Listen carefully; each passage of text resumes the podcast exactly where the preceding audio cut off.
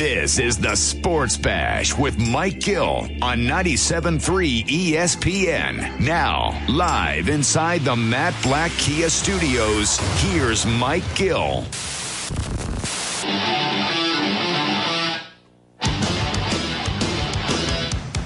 Here we go. A Thursday edition of the Sports Bash is live now on your radio, 97.3 ESPN, and on your free mobile app, 97.3 ESPN slash app. I would imagine that most people out there feel like the series is over after what you saw last night.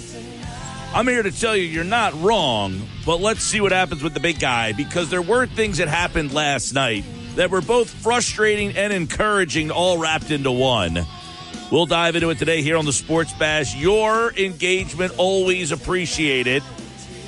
On the text board, 609 403 0973. 609 403 0973. We're open there. If you're listening on the 97.3 ESPN free mobile app, you can message us through the app on your phone. It comes right to the studio. It's easy to do. Uh, Sixers lose last night. You know what's funny, Josh? I gave you the points last night. Remember that? I gave you the, the points that uh, I needed. Yes. You know what they added up to? Mm, don't remember. I know you wrote them down though. I did. I just don't know where you wrote them down. Um, they are around here somewhere. Because I literally saw you write There. them down. They're here. No, I wrote them down because I wanted to see How close you got. how close I got. Right. Yeah. That's the whole fun of it. Well, if you add up the number that I gave you yesterday, that I predicted that these guys would get, the number was 103. Okay. Do you know how many points they scored last night? They scored 102. 103. So I told you what they were going to get and what they needed to get to win the game last night. I said they'll get 103. This is how they'll do it. Now let me see how close I actually was to the dispersing of the numbers. All right. All right, I got the box score in front All of me. I had Maxey for 30. He had, He had 34. Yep. I had Harden for 21. He had 20. I had Harris for 23. He had 21. Well, I'm pretty close on these numbers here, dude. This is why you hit 13 out of 14 on those parlays. I know. Did I? I didn't even check mine last night. I had Niang for nine. Uh, Niang had five. Okay, so I was a little off there. I had the Jordan Reed contingent for eleven. Jordan Reed had four. Sorry, Reed had four. Jordan had where's other Jordan six. So that's ten. So I was one off there. And I had Green for nine. Green had three. He Green horrible was shooting night. Yeah, Green was the guy who really I would- uh, he was the one guy that I was pretty him and Niang were the two guys that I wasn't like within one on. And I said, "You'll get 103 if that happens." Then I just need like 10 to 15 in some other capacity. And they didn't get that. No, you didn't. I mean, Cork, get that. Maz gave you eight. Yeah. You know, but that was Korkmaz, too much. Korkmaz gave you eight. Milton gave you two. That was really late in the game. Uh, Thybulle gave you a goose egg in 21 minutes. So I hit 103 right on the nose. I said Maxey 30, Harden 21, Green 9, Niang 9, Harris 23, the Reed Jordan duo for 11. That adds up to 103. You get to 103 with that bunch. I need somebody else in some other capacity to get me to the extra 10 to 15 points. If I got an extra 15 points in this game somewhere, right? If I just get that extra 15 somewhere, just give it to me somewhere, man. I might win that game last night. The problem is, I told you you'd get to 103 somebody else would have to step up somewhere and get me those extra points, and you just didn't get it last night. What also didn't help that Harden basically scored what only four points in the second half last night. He, he disappeared again in the second half of a game. Yeah, Harden didn't play great. I mean, he was six of fifteen. He shot the ball a couple of extra times. He was one of five from three. He had twenty points. He had nine assists. Again, he was a good player. He wasn't a standout player. Maxey had a, I thought, a up and down first half. He was more aggressive in the second half. Didn't get a lot of help. DeAndre Jordan, I'm not going to sit here and say he lost the game for you last night. He didn't play terrible. They played him less minutes. They actually Yeah. played Paul Reed 25 minutes last night. Twenty five minutes, two fouls. How about that? Problem is, You can't play, and I talked about this. Reed has to play 12 to 15 minutes. You expose him for more than that, it's like starting John Mayberry Jr. in left field every single day. right. Can't do it. Reed is good for 12 to 15 minutes. You know, I don't want to bring this up, but Charles Bassey played one minute last night. Did you see the block shot he had? You mean the, the one block shot he finally got into the game? He got into the game. He blocked the shot, but it was an athletic block where he swatted that ball into the first row of the of the uh, arena last night. It shows you the rim protection. Now, I'm not sitting here today. Yesterday, we were hard on, heavy on DeAndre Jordan. DeAndre Jordan did not lose them the game last night, but this is what I said all along. Right? All along, my point has, was this with, with DeAndre Jordan. I'm not blaming him for losing the game so much. Right. But for the most part, if you're going to go back and do the same exact thing that you did in game number one, why would you think you had a shot to win game number two? And that's essentially what they did. Hey, we didn't win game number one. Let's roll the dice right back out with the same exact lineup and try to do it again. Now, Jordan was better, but here's the number for you that stands out to me. Bam Adebayo is shooting 90% from the field when he's defended by DeAndre Jordan. And in this series so far, you're laughing, 90%. When DeAndre Jordan is his defender, he is 90%. But here's the big number. Bam Adebayo in this series, and Bam is not a great offensive player. Nah, he's raw. He's, He's, an a athlete. He's an athlete. He is the putback guy. He's the get the dunk. He's that guy. In this series so far, Bam Adebayo, who averages how many points a game in the regular season? I'd probably say like 15. Right? My guess is My about guess would have 15. been 16, so we're about the same area. Right. He's in like the 15 point a game range. In two games in this series, a guy who is their third scorer, Jimmy Butler's their number one, Tyler Herro's their number two. Wow, he's averaging 19 a game. Is he really? Yeah, I didn't realize. In the that. regular season or the playoffs? No, the regular season, 19.1. Wow. It's way more than I thought. All right. Well, in this series, he scored 47 points and has 21 rebounds. So he has been a huge difference maker in this year. What's his career average? His career average is 13, though, because his, his first two years, he didn't get a lot of playing time. I was going to say, I, I- maybe his career average 13 is more what I'm Here, thinking. here's his last three years scoring average. He was 15.9 his first year as an All Star. The next year was 18.7. This year, 19.1. All right. Shoots pretty efficiently, you know, 55%, 57%, 56%. Good. Look, Bam's a good player. He's an all star player, but he's got 47 points and 21 rebounds so far in this series. Right. And again, I'm not, this isn't Mike Gill's blasted DeAndre Jordan again. I'm not blasted DeAndre Jordan. I tweeted this out last night. Doc Rivers said something, and he said it kind of compelling and compassionately. I don't know if you saw the post game press conference, but he said, look, those guys are trying hard. They're doing the best they can. Paul Reed and DeAndre Jordan. Right. Like, he gets it. They're not good enough. Like, Doc, this this was Doc Rivers' moment of, guys, I get it. They're not good enough. But His- that's his not why the- Right, moment? it's like they're not good enough. They're trying hard. And I said, I do agree. I tweeted this out last night when I heard him say that. I do agree with Doc. I didn't question DeAndre Jordan's effort. He's simply not good enough. Right. He was better tonight than in game one or last night. Reed, who got 25 minutes, was pretty insignificant last night. It's too many minutes for him. It's too many minutes. He got exposed. He's out there too long. Frankly, what I would have done, Mike, is I would have taken about 10 minutes off of Reed and handed it to either Bassey or Millsap. Not that it would have made much of a difference, but just get somebody else out there. Put another body out there Well, because As I said, I, I and I tweeted this out this morning. As I said yesterday on the show, if you do the same thing as you did in game one, it wasn't going to be good enough. You rolled out the same lineup, lineup and hoped for better results. Without rolling the dice, stealing a game was not going to happen. You, you- weren't going to steal a game on the road against that team trying to do the same thing. Mike, you talked to McGarry about it yesterday. You know, what's the definition of insanity? Doing the same thing and expecting a different result. and the Sixers did the same thing and they try to get a different result. I will say this. Now, I said at the beginning of today's show, it was frustrating and encouraging at the same time. Well, why? I mean, the Sixers shot eight for 30 from three point range last night. As conversely, in the first series against Toronto, they shot over 40% in four games, maybe more. I don't know what they shot from three in game six. I'll pull up. But if you go back to that game six game against Toronto, they shot 40% on the nose. So you figure they shot 40% on the nose in game six. They shot 50% in game one, and they were over 40% in game two, three, and four. You knew a cold streak was coming. Nobody's shooting 40% blistering for two straight weeks.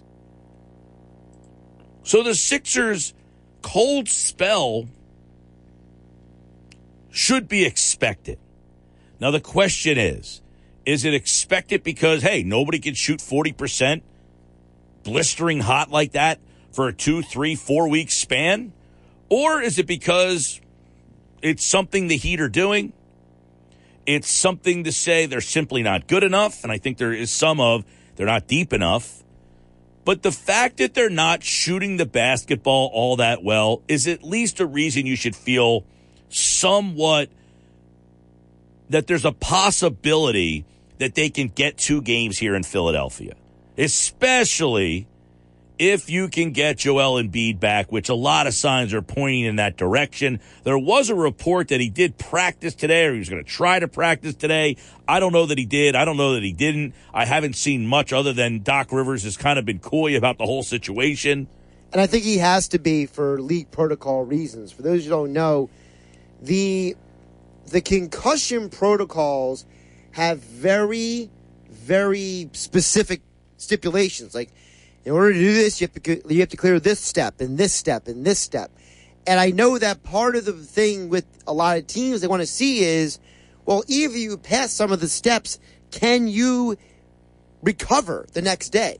Like when you go out there and practice, even by yourself, you know, one on nothing or whatever it might be, how do you feel the next day? It's a huge part of the process. Well, the report last night during the game was not encouraging. Chris Haynes saying that he couldn't even use his phone. Couldn't even look at the screen. Because the light from the screen was bothering him so much. And you know what I thought of when I heard that? Was Chris Pronger. Remember the Chris Pronger story who said, I can't even go to the shopping mall. Right. Because the lights in the mall were irritating me so much with the Right. concussions he had. You know, that was some, I mean, that ended That his career. scary. That ended his career. when he said that and the way he described it, it was like it made you uncomfortable with the idea of this guy doing anything. Yeah, Doc Rivers today didn't give an update on Embiid. He still has some hurdles to clear. He has not practiced, but that doesn't mean he couldn't play if he's cleared. Correct. That was what Doc Rivers' message was today. So if Joel Embiid comes back, even if Embiid doesn't play, let's say Embiid can't play Friday and he's back on, there's no reason to think that you can't come back home and win a game. Absolutely, because first of all, we know that role players typically play better at home. Yeah. The Sixers in the Toronto series showed that. They went to Toronto. Role players struggled for most of the series. When they came home, they played better. Aside from Game Six in, in Toronto, the Sixers have shown you that they're a a team on the road that's very inconsistent. Well, you know, and the, but the funny part is they were better on the road than they were at home during the course of the year. So For the the, fact that, season, yeah. So the fact that you know they're having some problems, I think, speaks more to because look, Danny Green's a champion. It doesn't. He's not like, hey, I'm on the road, so now I, I I'm I'm spooked out. yeah, I'm not talking about Danny as much. Yeah, but George Niang, he's a veteran. James Harden, he's a veteran. These are guys who just aren't shooting well. The guys who you're talking about aren't playing and they're not shooting poorly. You know, Tyrese Maxey's been one of the best players out there. He'd be one of the guys that you would think, hey, on the road, maybe his game goes down. It's Harden, it's Green, and Niang. Those guys are shooting 16% from three point range. 16! Unacceptable. It's unacceptable to win a game. I mean, it's it's to be expected at some point. They can't. Danny Green was hitting four threes a night in the Toronto series. At some point, George Niang's hitting two and three threes a game in the Toronto series. At some point, the well was going to run dry for these role playing guys. They can't keep up that pace. So you can't count on them like the Sixers need to count on them without Joel Embiid. When you don't have Joel Embiid, you need to count on those guys more. Why? Because James Harden, I can't count on. You know, I heard today Chris Carlin on Greeny say that James Harden has not shot the ball 20 times in a game since he's been traded to the Sixers. That's correct. Not once has he shot the ball 20 times in a game, and routinely he might have taken 20 shots by halftime in Houston. George Niang, when you go to George Niang in the series against Toronto, mm-hmm. look, George Niang is a role player, but on this team, you need his offense off the bench. So far in this series, I mean, it's comical. The, the shooting numbers for him in this series, the, the two games in Miami so far for George Niang, he is one for 10 from three point range. One for 10. Meanwhile, in the series against the Toronto Raptors, I mean, Niang was a key factor in some of these games with his ability to hit the three. In the series against Toronto, you go back to that in the matchup against the Raptors. It is a totally different story in the game. He hit two threes, one, three, three, one, and two. He's giving you almost two threes per game in the series against Toronto. And in this series so far, he's got one three in two games on 10 attempts. It just, you're getting nothing from your bench. And this gets back to the other side of the coin that I wanted to ask you about today, Mike, which is, you know, we knew that Miami was a better team than Toronto coming into this series.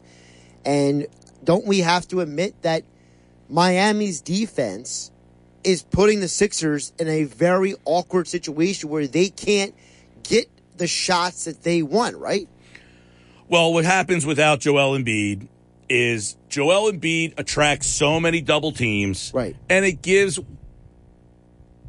Tim Legler was on our show a while back and he talked about what shooters yearn for space and time. Remember that? I don't know if we have that bite anywhere, but space and time. If you are a mid level player, if you're a role player, there's nothing better that you can get than space and time when you want to shoot. In other words, not having to rush your shot. Mm-hmm. But without Joel Embiid, there's no double. So you're getting good looks, but there's still rushed looks because the defenders have less time that they need to get to you because they're not all the way down in the paint hanging out with Joel Embiid most of the time. So you're seeing guys take rushed shots. Niang was 0 for 7 on Monday night. 0 for 7. And then Danny Green's 1 for 9. I mean, for God's sakes, Danny Green by accident, even if he's having a lousy shooting night, sometimes just hits two of them. He's hits in that corner. He's one of the best three point shooting percentages on corner threes in the game.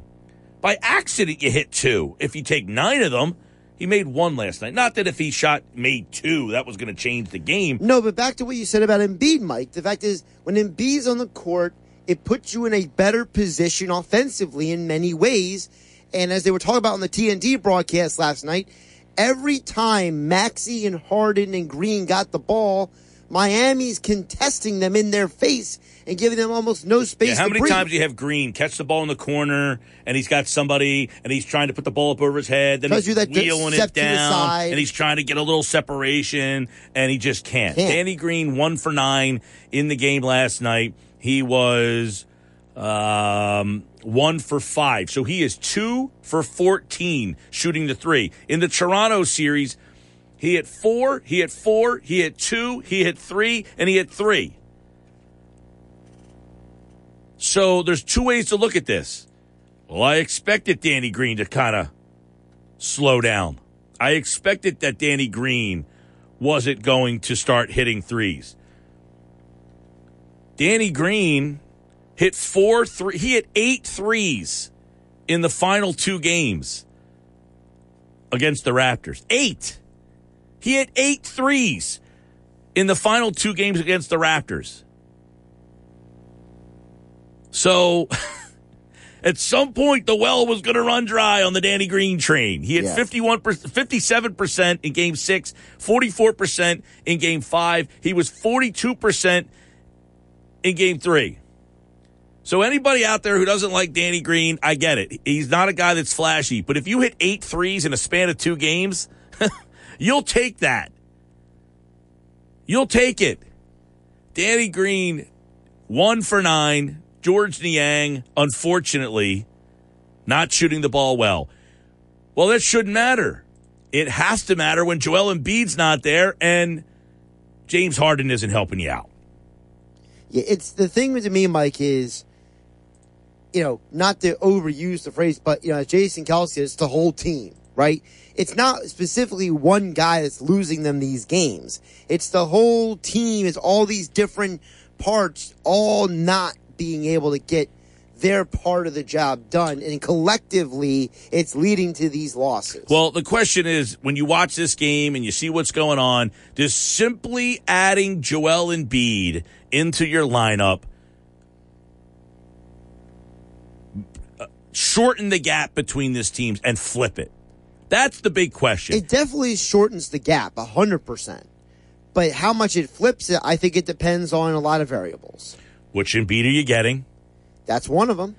And the other one is, you know, do the guys feel more comfortable with Embiid on the floor, or do they fall into the same short shortcomings and pitfalls they fell into without him on the floor? Because well, of course, if he's on the floor, you're going to be more comfortable having him there. There's so many no, no, moments. No, what, I, what I mean is, for example, you look at the two losses that they had in the Toronto series.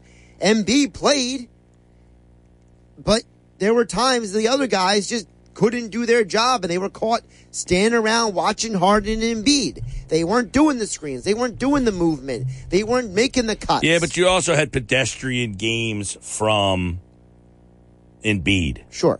Again, to, for the for the Sixers to win, they need Embiid to score 35 and then they need that other guy to be the 25 point guy, have the big night, be the secondary player to him. And then they need their role players.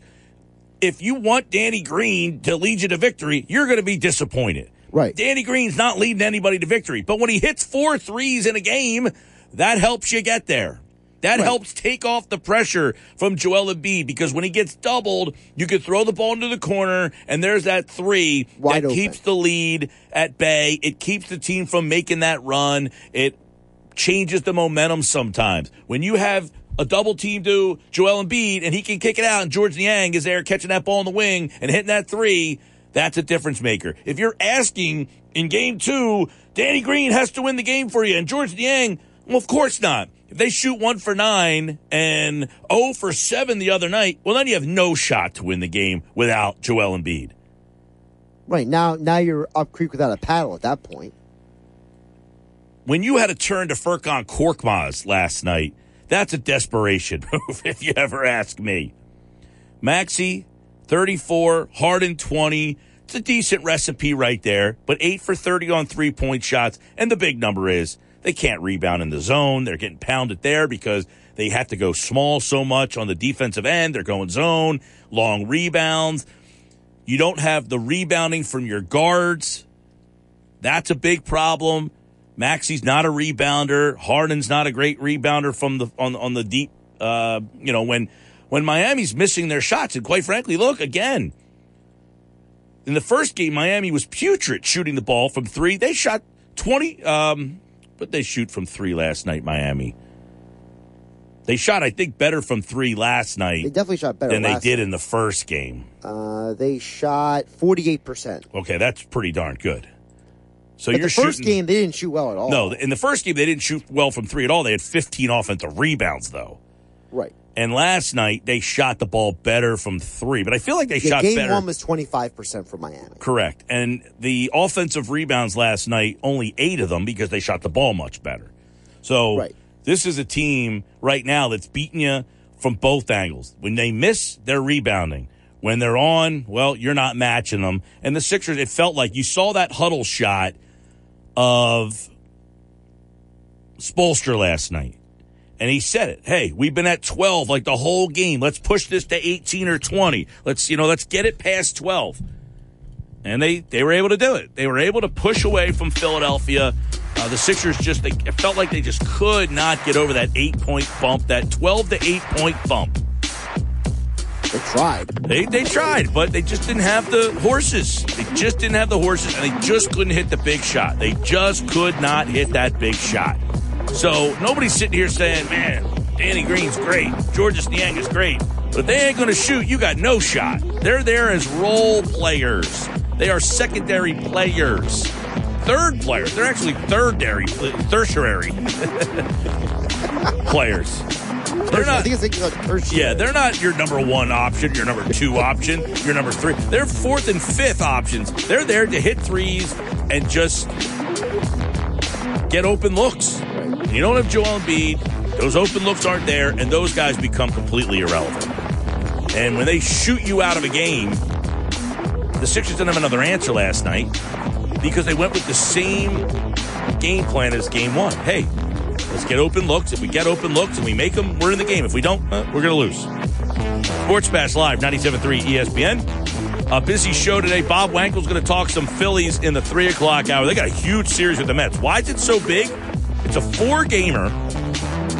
Sixers, uh, Phillies are six out already. Six out. If they get swept by the Mets, they would be 10 back when I'm here on Monday. Talk about an early season series that means something. You get swept by the Mets, you will be 10 games out of first place when I'm back on the Sports Bash Monday.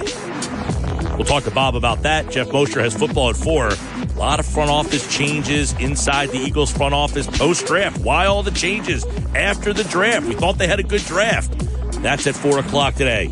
Todd Rank is back at five o'clock tonight. You don't want to miss Todd and I talk NBA playoffs and more here on the Sports Bash. Now, back to Morse on 97.3 ESPN, South Jersey's sports leader.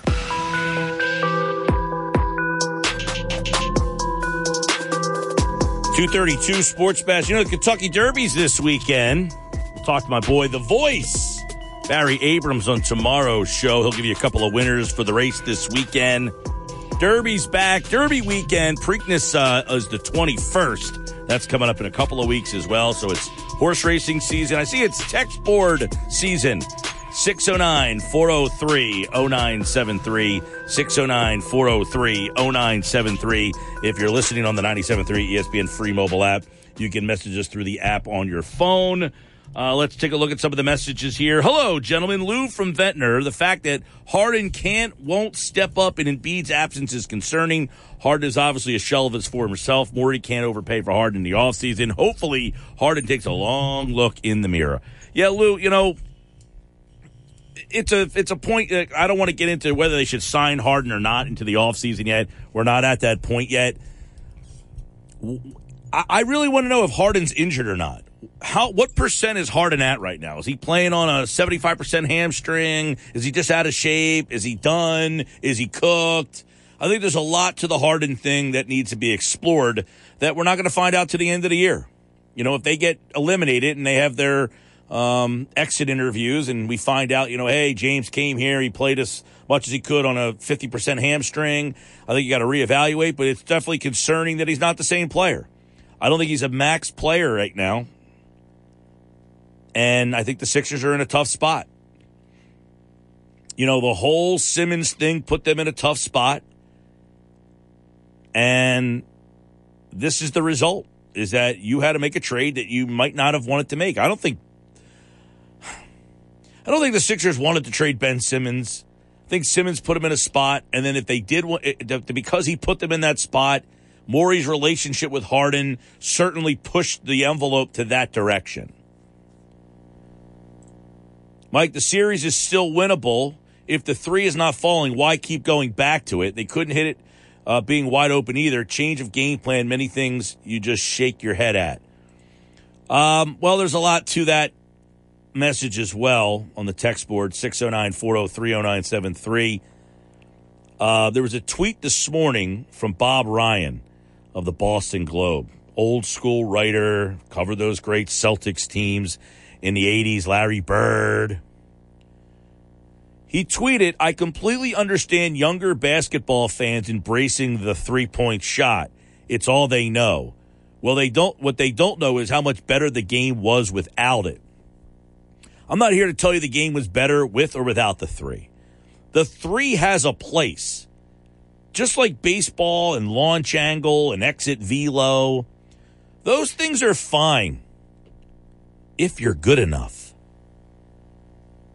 Like in baseball, most hitters aren't good enough to hit with launch angle and get good exit velo.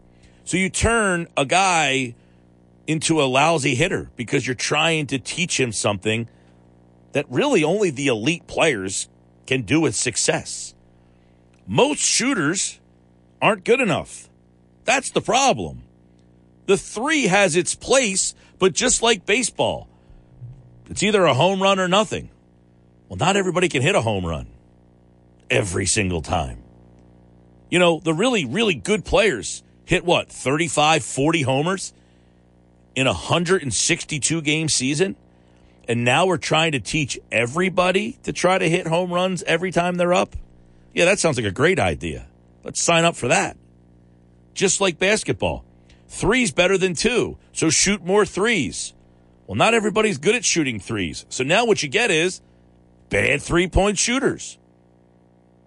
If you're truly elite, yeah, Seth Curry, go ahead. Fire 10 threes up a night. You might hit four. You're talking about the true elite, elite player hitting 40%. So why the hell, if the best of the best can only hit 40%, why the hell would I want other people shooting threes whenever they want? Which, because everybody has the green light to do it, you've now made the game very mediocre. You've made the baseball game unwatchable, and you've made the basketball game a mediocre product. You just got people bombing away from three. And if it's if you're on that night, great. And if you're not, mm, you got a lousy product. We've created a, a, a society and an atmosphere where we're teaching mediocrity, mediocre players, and trying to get them to do things that only the elite players can do. Only Steph Curry and a few others can consistently hit 40% from three. So let's just have everybody shoot threes because three's better than two, right? Sure. Until that night you shoot 10% from three and you really don't have any other skill set. So to go back to that guy's text message, the problem is not many basketball players have another skill set. All they're really taught is shoot three. Seven footer, shoot three. Six ten, shoot threes. Three's better than two. So if you're a 35% three point shooter, which isn't all that good, it'll be good enough. You'll get a job. Shoot threes. You know, yeah, some guys get hit with excellent launch angle and have great exit velocity. Yeah, Mike Trout. right? Bryce Harper. You know how many guys are Mike Trout and Bryce Harper and Juan Soto? Five. So let's teach everybody to hit like Mike Trout and Juan Soto. Next thing you know, you got a game with a bunch of guys that can't hit. Now you got a game with a bunch of guys that can't shoot.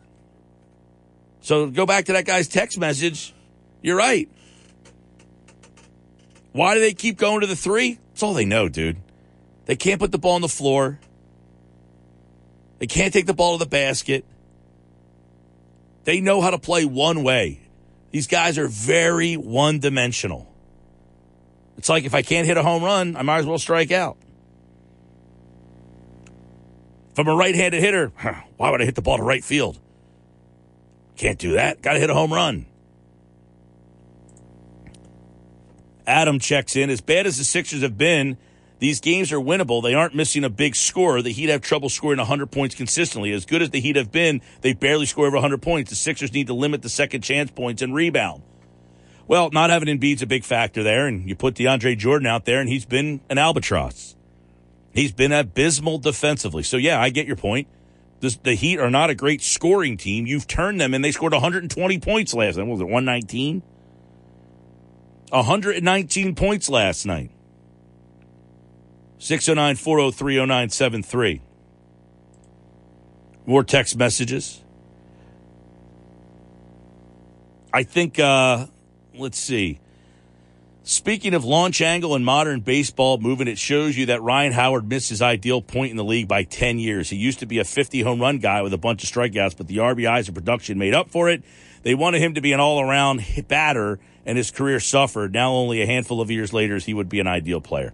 Yeah, I mean, you hit 222, but hit 35 homers. You're pretty damn good in this league. You know, the Phillies are hitting 244 as a team. I think it's seventh best in the league. I mean, come on, man.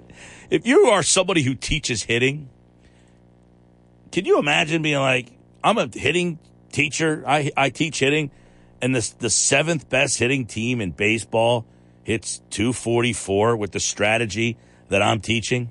I mean, what are we doing, man? What are we doing? 244, I saw the Phillies are hitting as a team. It's horrible horrible. 244? But hey, they're they're actually eighth now after they're tied for seventh with the with the Angels. Colorado's hitting 262 as a team. That's the best in baseball. The Mets are next at 257. Think about that. The fourth best hitting team in the league is hitting 249. They're under 250. They don't they get one hit in four at bats ridiculous. Uh, Mike, if the Sixers could just stop giving up offensive boards, this could be a 1 1 series right now. Yeah, the problem is they got to go zone. They don't have big guards, so they're not rebounding.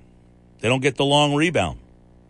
That long rebound has killed them in this series. They don't have the big guy in the middle, so when that rebound comes off, they can go up and get it. How many balls are missing long? 609 403 0973. You know, a lot of people look at game three and say Embiid's coming back.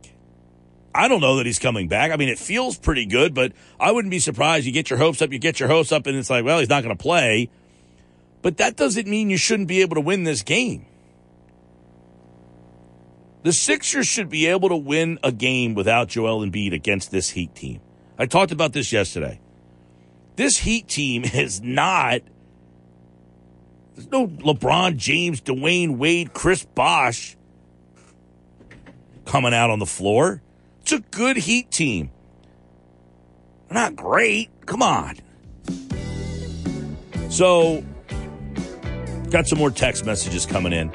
609 403 0973. 609 403 0973. If you're listening on the 97.3 ESPN free mobile app, you can message us through the app on your phone. Three o'clock hour, Bob Wankel talks Phillies. Their launch angle didn't get it done last night. They scored one run. They actually had one run taken away. And they lost two to one to the Rangers. They get swept by the Texas Rangers. They start a four game set with the Mets. The big one 18 and 9 Mets, 11 and 14 Phillies. It's an important series. We'll talk about it with Bob at 325 today on the sport, about 330 today on the Sports Bash. 97.3 ESPN. Game three Friday night, 7 o'clock, right here on 97.3 ESPN. And then game four is on Sunday night at 8 o'clock, right here on 97.3 ESPN. I'm Mike Gill. I want to hear from you Couple ways to do it. Text board 609 403 0973. 609 403 0973. If you're listening on the free mobile app, message us through the app on your phone. And of course, you can always give us a call 609 573 3776. 609 573 3776. More Sports Bash on the way. Now, back to the ESPN. 249, download the 97.3 ESPN free mobile app. You can message us through the app on your phone. If you want to hit us up on the text board, you can do that as well. 609 403 0973.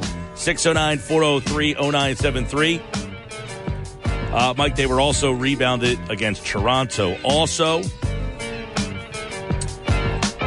I'd like to see what the split was on that. I mean, they might have been out rebounding against uh, Toronto. They shot the lights out, though. Philadelphia did uh, for most of those games. You shoot 40%, you're going to get out rebounded. Okay, I hit 40% of my threes, put me in the game. I don't know what Philadelphia shot in that series. overall. They shot over 40%, I think, for the f- six games. Um, this is a make or miss league. Everybody likes to make sports so hard. Stop oh, complicating sports. Sports is simple.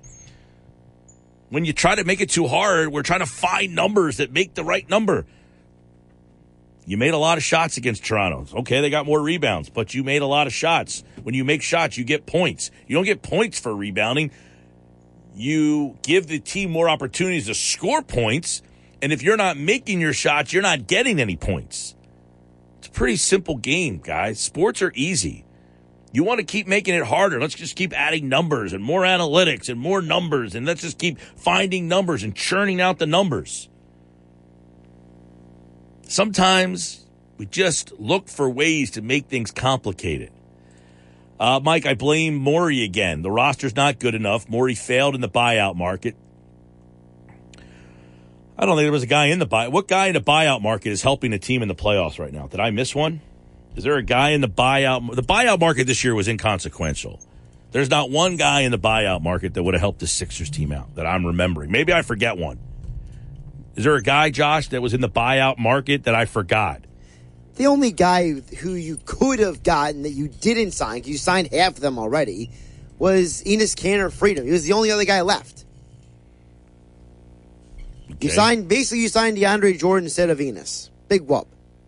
I don't think that made, made much of a difference. No, I mean, but I'm, I'm asking. I, I, I He's the only one I can think of. Dragic was a buyout guy, but I don't think he would have been a guy that helped the Sixers with But their he was lacking. already going to go to the Nets. That was like a that was like a foregone conclusion. My, and that, my point is, which guy in the buyout market? He's saying that Morey. He said, "I put the blame on Morey. The roster's not good enough. He failed in the buyout market." Which guys in the buyout market? Where Morey failed to me is when you made the Harden trade. You should have had another trade lined up where you maybe trade away some draft picks to get a guy or two. You don't wait for the buyout market. To me, the, if you want to blame Morey for anything, I felt like the Sixers made the Harden trade, then went to happy hour. They had, a, they had another 90 minutes till the trade deadline finished. No, he texts in Gary Harris. Gary Harris wasn't in the buyout market. I think he was, but he got picked up pretty quick. No, no, no, no. He played. Gary Harris played in Orlando. He didn't get bought out by. He didn't get released by Orlando. Nobody. If he did, he, he ended the season in Orlando. Nobody picked him up. Gary Harris was not a buyout guy. If Gary Harris was on the buyout market, then yeah, you, you should have gone out and got him. Yeah, Gary Harris was not a buyout guy. Yeah, he- he- that's bad information uh, there. Um, there wasn't a guy on the buyout market. Again, if there was a guy on the buyout market, I probably would have said, hey, they should have got this guy. He would have helped them out. Uh, Gary Harris would have been a guy. He was not available in the buyout market. I don't. I don't know. Maybe there's a. Is there a guy that is in the buyout market that somebody else had that they signed and he's helping that team win right now? I can't think of one. I mean, Dragic isn't in the playoffs anymore. Nets got knocked out. Um, I can't think of anybody. I mean, The buyout market this year was just insignificant. There was a very people keep wanting to blame Morey, and I it's mean, again, Boogie, Boogie Cousins was in the buyout market. was he a buyout guy or is he just waived, or is he just like a free agent? Well, so what He was on a bunch was, of ten days. Well, what happened was he was in Milwaukee bunch of 10 days. They didn't bring him back. Then the Nuggets brought him in a couple 10 days and then signed him for the rest of the year. But there was a Mm-hmm. Point where he was Morey technically still a free agent. deserves some blame, but to say this whole thing is Morey's fault, you just don't like Morey. Morey got here and was handcuffed by Al Horford and Josh Richardson and Tobias Harris and all of those contracts. Daryl Morey has not been able to do anything since he's got here. He has had no cap space. To blame Morey is just saying, I don't like Morey. To not say, hey, look, they got Al Horford out of here. They got Richardson out of here. So they got out from under those contracts. Morey should now have the ability to get out from some more of these contracts. The first thing that he had to do when he got here was get out of some of the bad contracts that were signed by Elton Brand. So yes, Morey hasn't built a good enough team, but you also have to realize you can't just sign guys. There's a salary cap. And to get your ability to do things, you have to get to that cap. So they had to get Al Horford out of here. Can you imagine if Al Horford was still there? Now, right now, Al Horford would help as the backup center, but he didn't help. He can't play with Embiid. We already saw that. So they got Horford out of here. Josh Richardson was not a fit for this team. Morey got him out of here. But what do you expect him to do with this team? Tobias Harris' contract has them handcuffed. He's not a miracle worker. You don't snap your fingers and just change the complexion of the roster overnight, which somehow he actually did. But to blame Morey is just saying, I want to be a contrarian that just doesn't like Morey. Which you stay on that side of the fence, pal. You sound like a fool and look like one too by saying that. This is the Sports Bash with Mike Gill on 97.3 ESPN. Now, live inside the Matt Blatt Kia Studios, here's Mike Gill.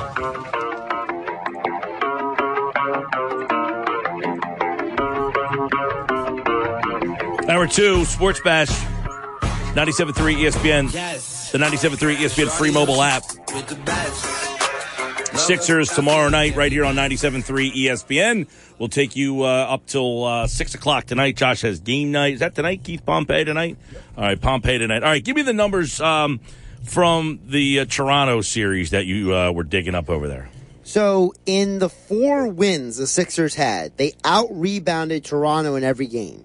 They were plus three in the rebounds in game one, plus six in game two, plus 14 in game three and then plus 10 in game six. In the games they lost, they were minus three and minus five in rebounding. Mm-hmm. Shooting wise, they shot a minimum of 51% from the field in all four wins. In the two losses, they shot 38 and 42.5% in the two losses. So basically, if they can get the rebounds and shoot at least 50% from the field, they can win. Sounds like a normal basketball team. well, somebody had said that they got out rebounded by the Raptors. Only two games. You said that they out rebounded the Raptors in the four wins. Correct. Yeah. Only the two losses were they out rebounded by the Raptors. Gotcha. So, moral of the story: shoot better and rebound, and you'll win. Basically, sounds like a, a simple basketball strategy. We like to make things difficult, but listen, this is a team that is not put together very well. That's not a secret. This is a team that was not put together well previously. Correct. They had the whole bully ball team that they tried to put together with Al Horford and Joel Embiid and that Josh team, Richardson. Josh Richardson. That team was not constructed for today's NBA. To get out of that mess, it was going to take a couple of seasons. Take some creativity. So they got rid of Horford. They got rid of Richardson. All right. And in return, they got Curry, who was a nice player. Uh, they got some flexibility with Horford. Now, correct me if I'm wrong. The Horford trade, did that get net them Tyrese Maxey? Something with Oklahoma City got them Tyrese Maxey, right? Um, let me double check Tyrese Maxey's basketball reference.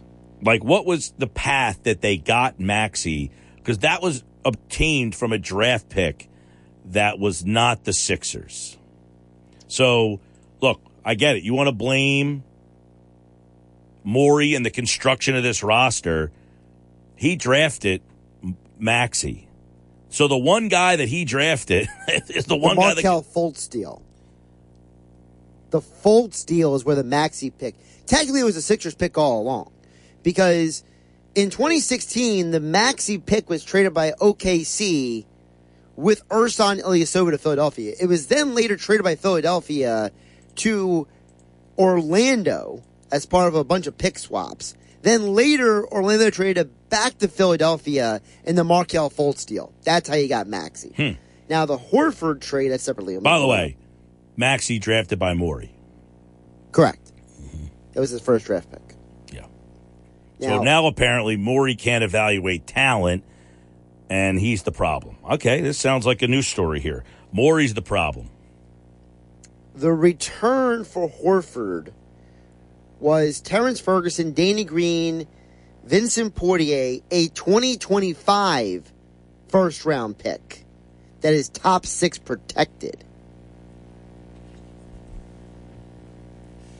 That's a lot going on there. So 2025 first round pick. So most of it was cap flexibility. Correct. Because and Danny Green. Horford is was signed to like a five year deal, right? Right. And then OKC parlayed him in the Boston trade. Right. So you got rid of the five year. Was it a four or five year deal for Horford? Uh, I think it was four for 106. Let me double check. So you you got rid of him to basically get Danny Green back, and I know people don't like Danny Green either, but that was just a way to kind of lessen the amount of years you had to pay. Four years, 109. Okay, so four, close. four years, 109. You got out from underneath that contract, and in return, you got Danny Green. Danny Green and cap flexibility. And cap flexibility, right. So, right. I mean, you want to blame Morey, that's fine. You're talking about, you're blaming somebody that really has nothing to do with this roster. I mean, the roster that they have here, the one guy that Morey put on the roster is Maxey. Right? One Yes. other guy has Morey, you're saying the roster construction is terrible. What guy has Morey put on this? The only guys that Morey has He put on this Niang roster in free agency. right? Because they had no money to spend because they're handcuffed. They have no cap flexibility. So you had to go get Niang. You traded a guy in Ben Simmons who didn't play an entire year for a guy who is playing in James Harden. Right. And the jury's out on the Harden trade. I mean, I'm not saying I didn't love the Harden trade. People are like, oh, this is the, what was he going to do? Ben Simmons didn't want to be here. So everybody out there screaming, you had to trade Ben Simmons. You have to do it now. You have to do it now. You can't waste. It was the best deal you could have gotten. Well, maybe even if it wasn't the best deal you're going to get, if I told you at the beginning of the year, Ben Simmons doesn't want to be here, everybody thinks he can't play, everybody thinks you can't get anything in return, mm-hmm. and you got James Harden. Are you going to say, Daryl Morey, you shouldn't do that move? I mean, it's easy to be armchair quarterback, hindsight 2020, and say that, well, Harden doesn't look like the same player. Therefore, this is all on Daryl Morey. Daryl Morey probably didn't want to trade, make the trade. They wouldn't have made a trade if Ben Simmons didn't want to leave. But Ben Simmons wanted to leave. So I agree. I didn't like having to trade Ben Simmons. I would rather have Ben Simmons, Seth Curry, and Andre Drummond. I have been pretty consistent on that from the start. If you ask me, what would you rather have? I would rather have Ben Simmons, Seth Curry, and Andre Drummond. You would be better off with that team. Even if Simmons isn't playing, you'd be in the same position you are in right now, probably. You might even have won a game in down there in Miami. But I'm not going to sit here and say this is Morey's fault because Ben Simmons didn't want to be here and you made a trade for somebody who 95% of people would say, yeah, you got to make that trade because Ben Simmons doesn't want to be here. Mike, isn't also part of the problem this whole conversation is that, you know, people just want someone to blame. Well, It's, right. it's the old concept of we got to point the finger at somebody. Listen. somebody's the boogeyman, so we're going to make it this guy. Look at this roster right now and then ask yourself, how is this Morey's fault? Matisse Thybulle was drafted by Brand. Brand, Paul Reed was drafted by Morey. second round pick. Yeah, He was the third to last pick of the draft. You're getting something from the third to last pick in the draft. kudos. All right. That's no, I'm saying that's to have a guy that the fans want to see more play from and that can actually contribute to your team. That tells me Morey's a pretty good talent evaluator. Charles Bassey's another guy that he drafted late in the second round. Now, I don't know if he can play or not because they're not giving him an opportunity. Tyrese Maxey was drafted by who? Maury, Morey. The rest of the guys on this team were drafted by somebody else or acquired by somebody else. Uh, Joel Embiid obviously was a Hinkie pick. correct. Tobias Harris was traded by Brand. Elton Brand. Korkmaz was drafted by, I don't know, Hinkie. Colangelo. Colangelo or Hinkie. It was Colangelo because that was Milton was drafted by either Brett Brown or. That was I think that was either Brett Brown or Elton Brown. I have to double check. So how is this the how is this the general manager's fault?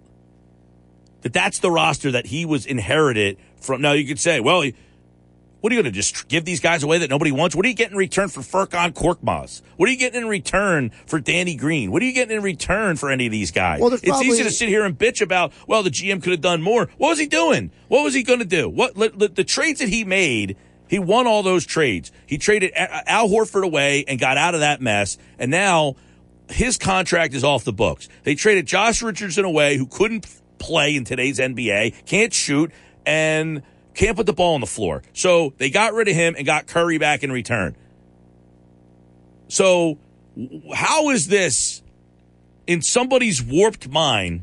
How is this the fault of the general manager? Like, the team is not well put together, but the team hasn't been well put together for a long time. Someone's not going to just come in, pixie dust, snap their fingers, and get out from under these contracts. Like, in a perfect world, nobody would have signed Tobias Harris to the deal that he has. Now, I'm not saying Tobias Harris is the problem. He's actually played pretty well. This isn't like, hey, Tobias Harris, you stink. But that contract has handcuffed you to do anything. You can't do anything with that contract. You couldn't do anything with Ben Simmons' contract sitting on the bench the whole season, so you couldn't sign anybody. What did you want them to do? I get it. The team is not deep enough.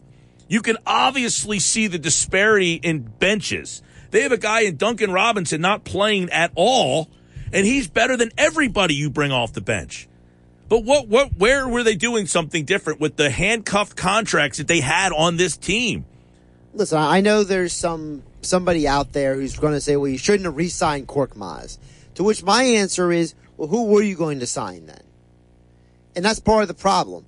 You know, every time you want to fire a coach, I can't stand this guy. Who are you replacing with? I don't know. I didn't want I didn't want this guy on the roster. Who are you replacing him with? I don't know. You got to come up with solutions. Well, Korkmaz isn't making any money.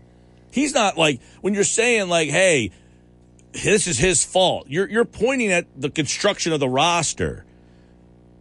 I, I will blame Morey for having four centers on the roster, none of which can play. Right, and that's why I go back to on on the day of the trade deadline when you traded for Harden, you should have had another trade lined up to fill the void of the players that you traded away for Harden. You could have thrown in some random draft pick or some random player to get some other random dude. If you want to blame Morey for that, fine. But th- the buyout market was nothing, and the most of this roster, he's handcuffed, like you said, Mike. Right. The bu- the buyout market, there were like the most years you say, oh, you can get somebody in the buyout market. But by the way, give me a guy that's ever been acquired in the buyout market that's won a championship.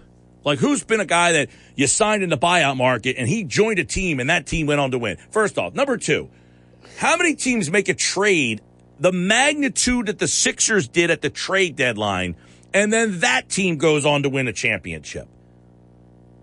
Very rarely. Very rarely or zero. I mean- I mean, when has a team acquired a player of James Harden's magnitude at the trade deadline and then that team won the championship?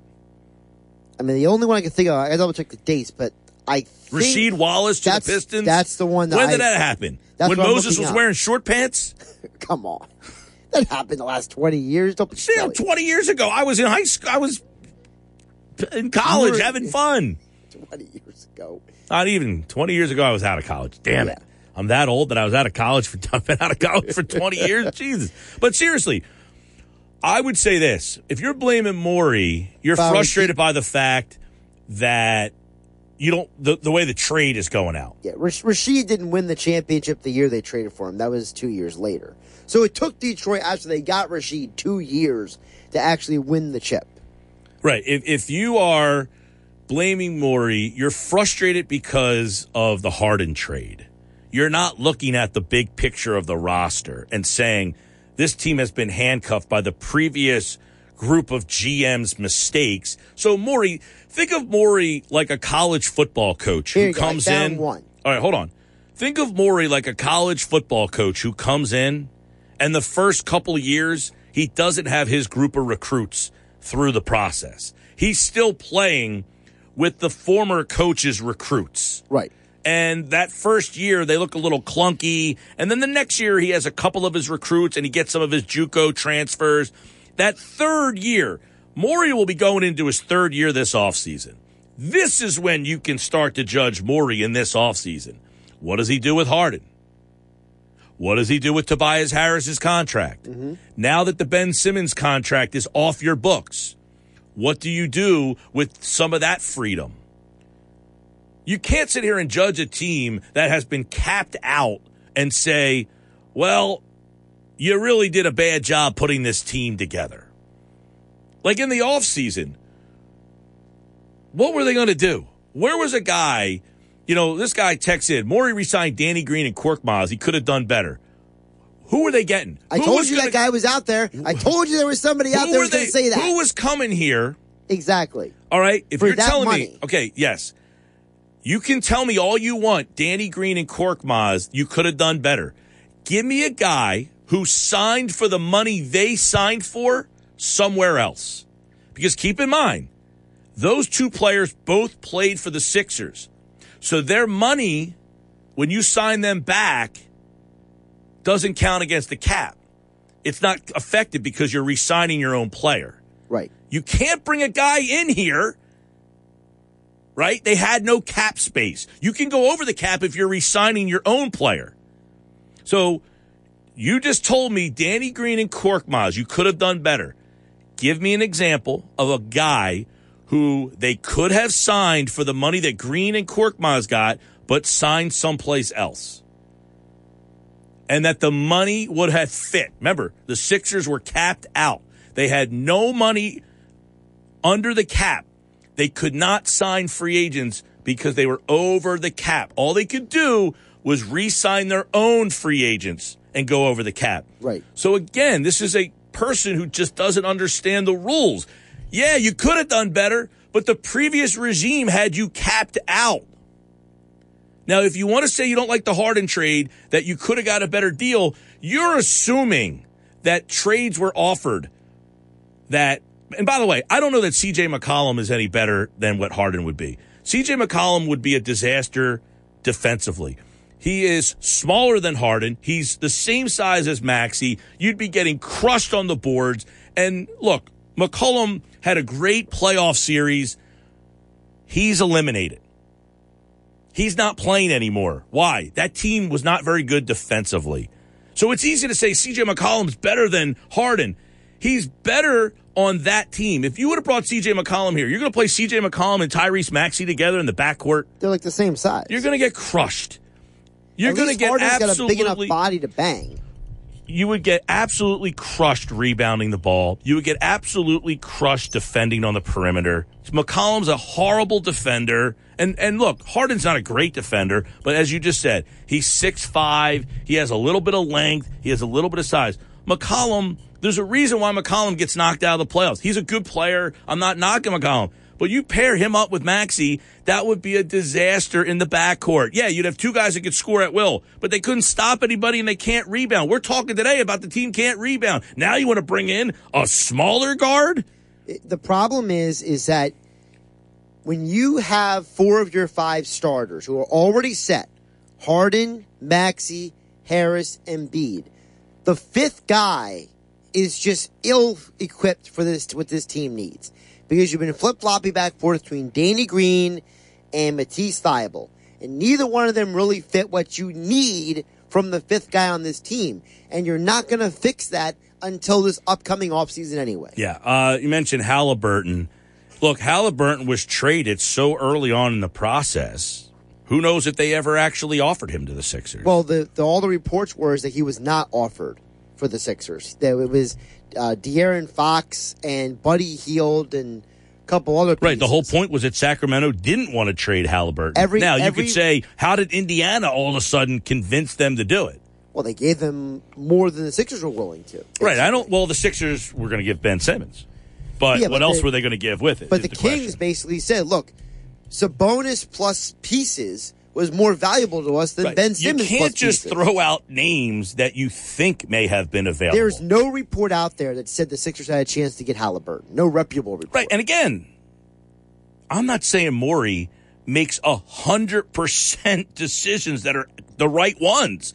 I didn't like the. I, I've said over and over, I think the Nets won the trade. And I think Chris Carlin, who has said it, filling in for Greeny the last couple of the days, is right. Both teams lost the trade. Nobody won the deal. The Sixers didn't win the deal. The Nets didn't win the deal. For God's sakes, Ben Simmons is having back surgery now.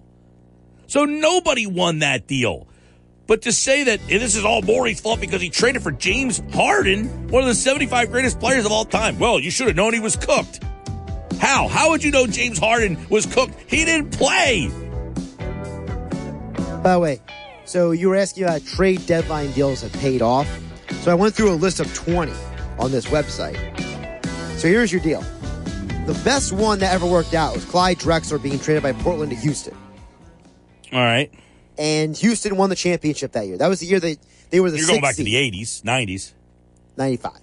Mid 95. 90s. Right, right, right. The other one that worked out was Paul Gasol. The year he was traded from Memphis to the Lakers, they lost in the NBA Finals to the Celtics. Mm-hmm.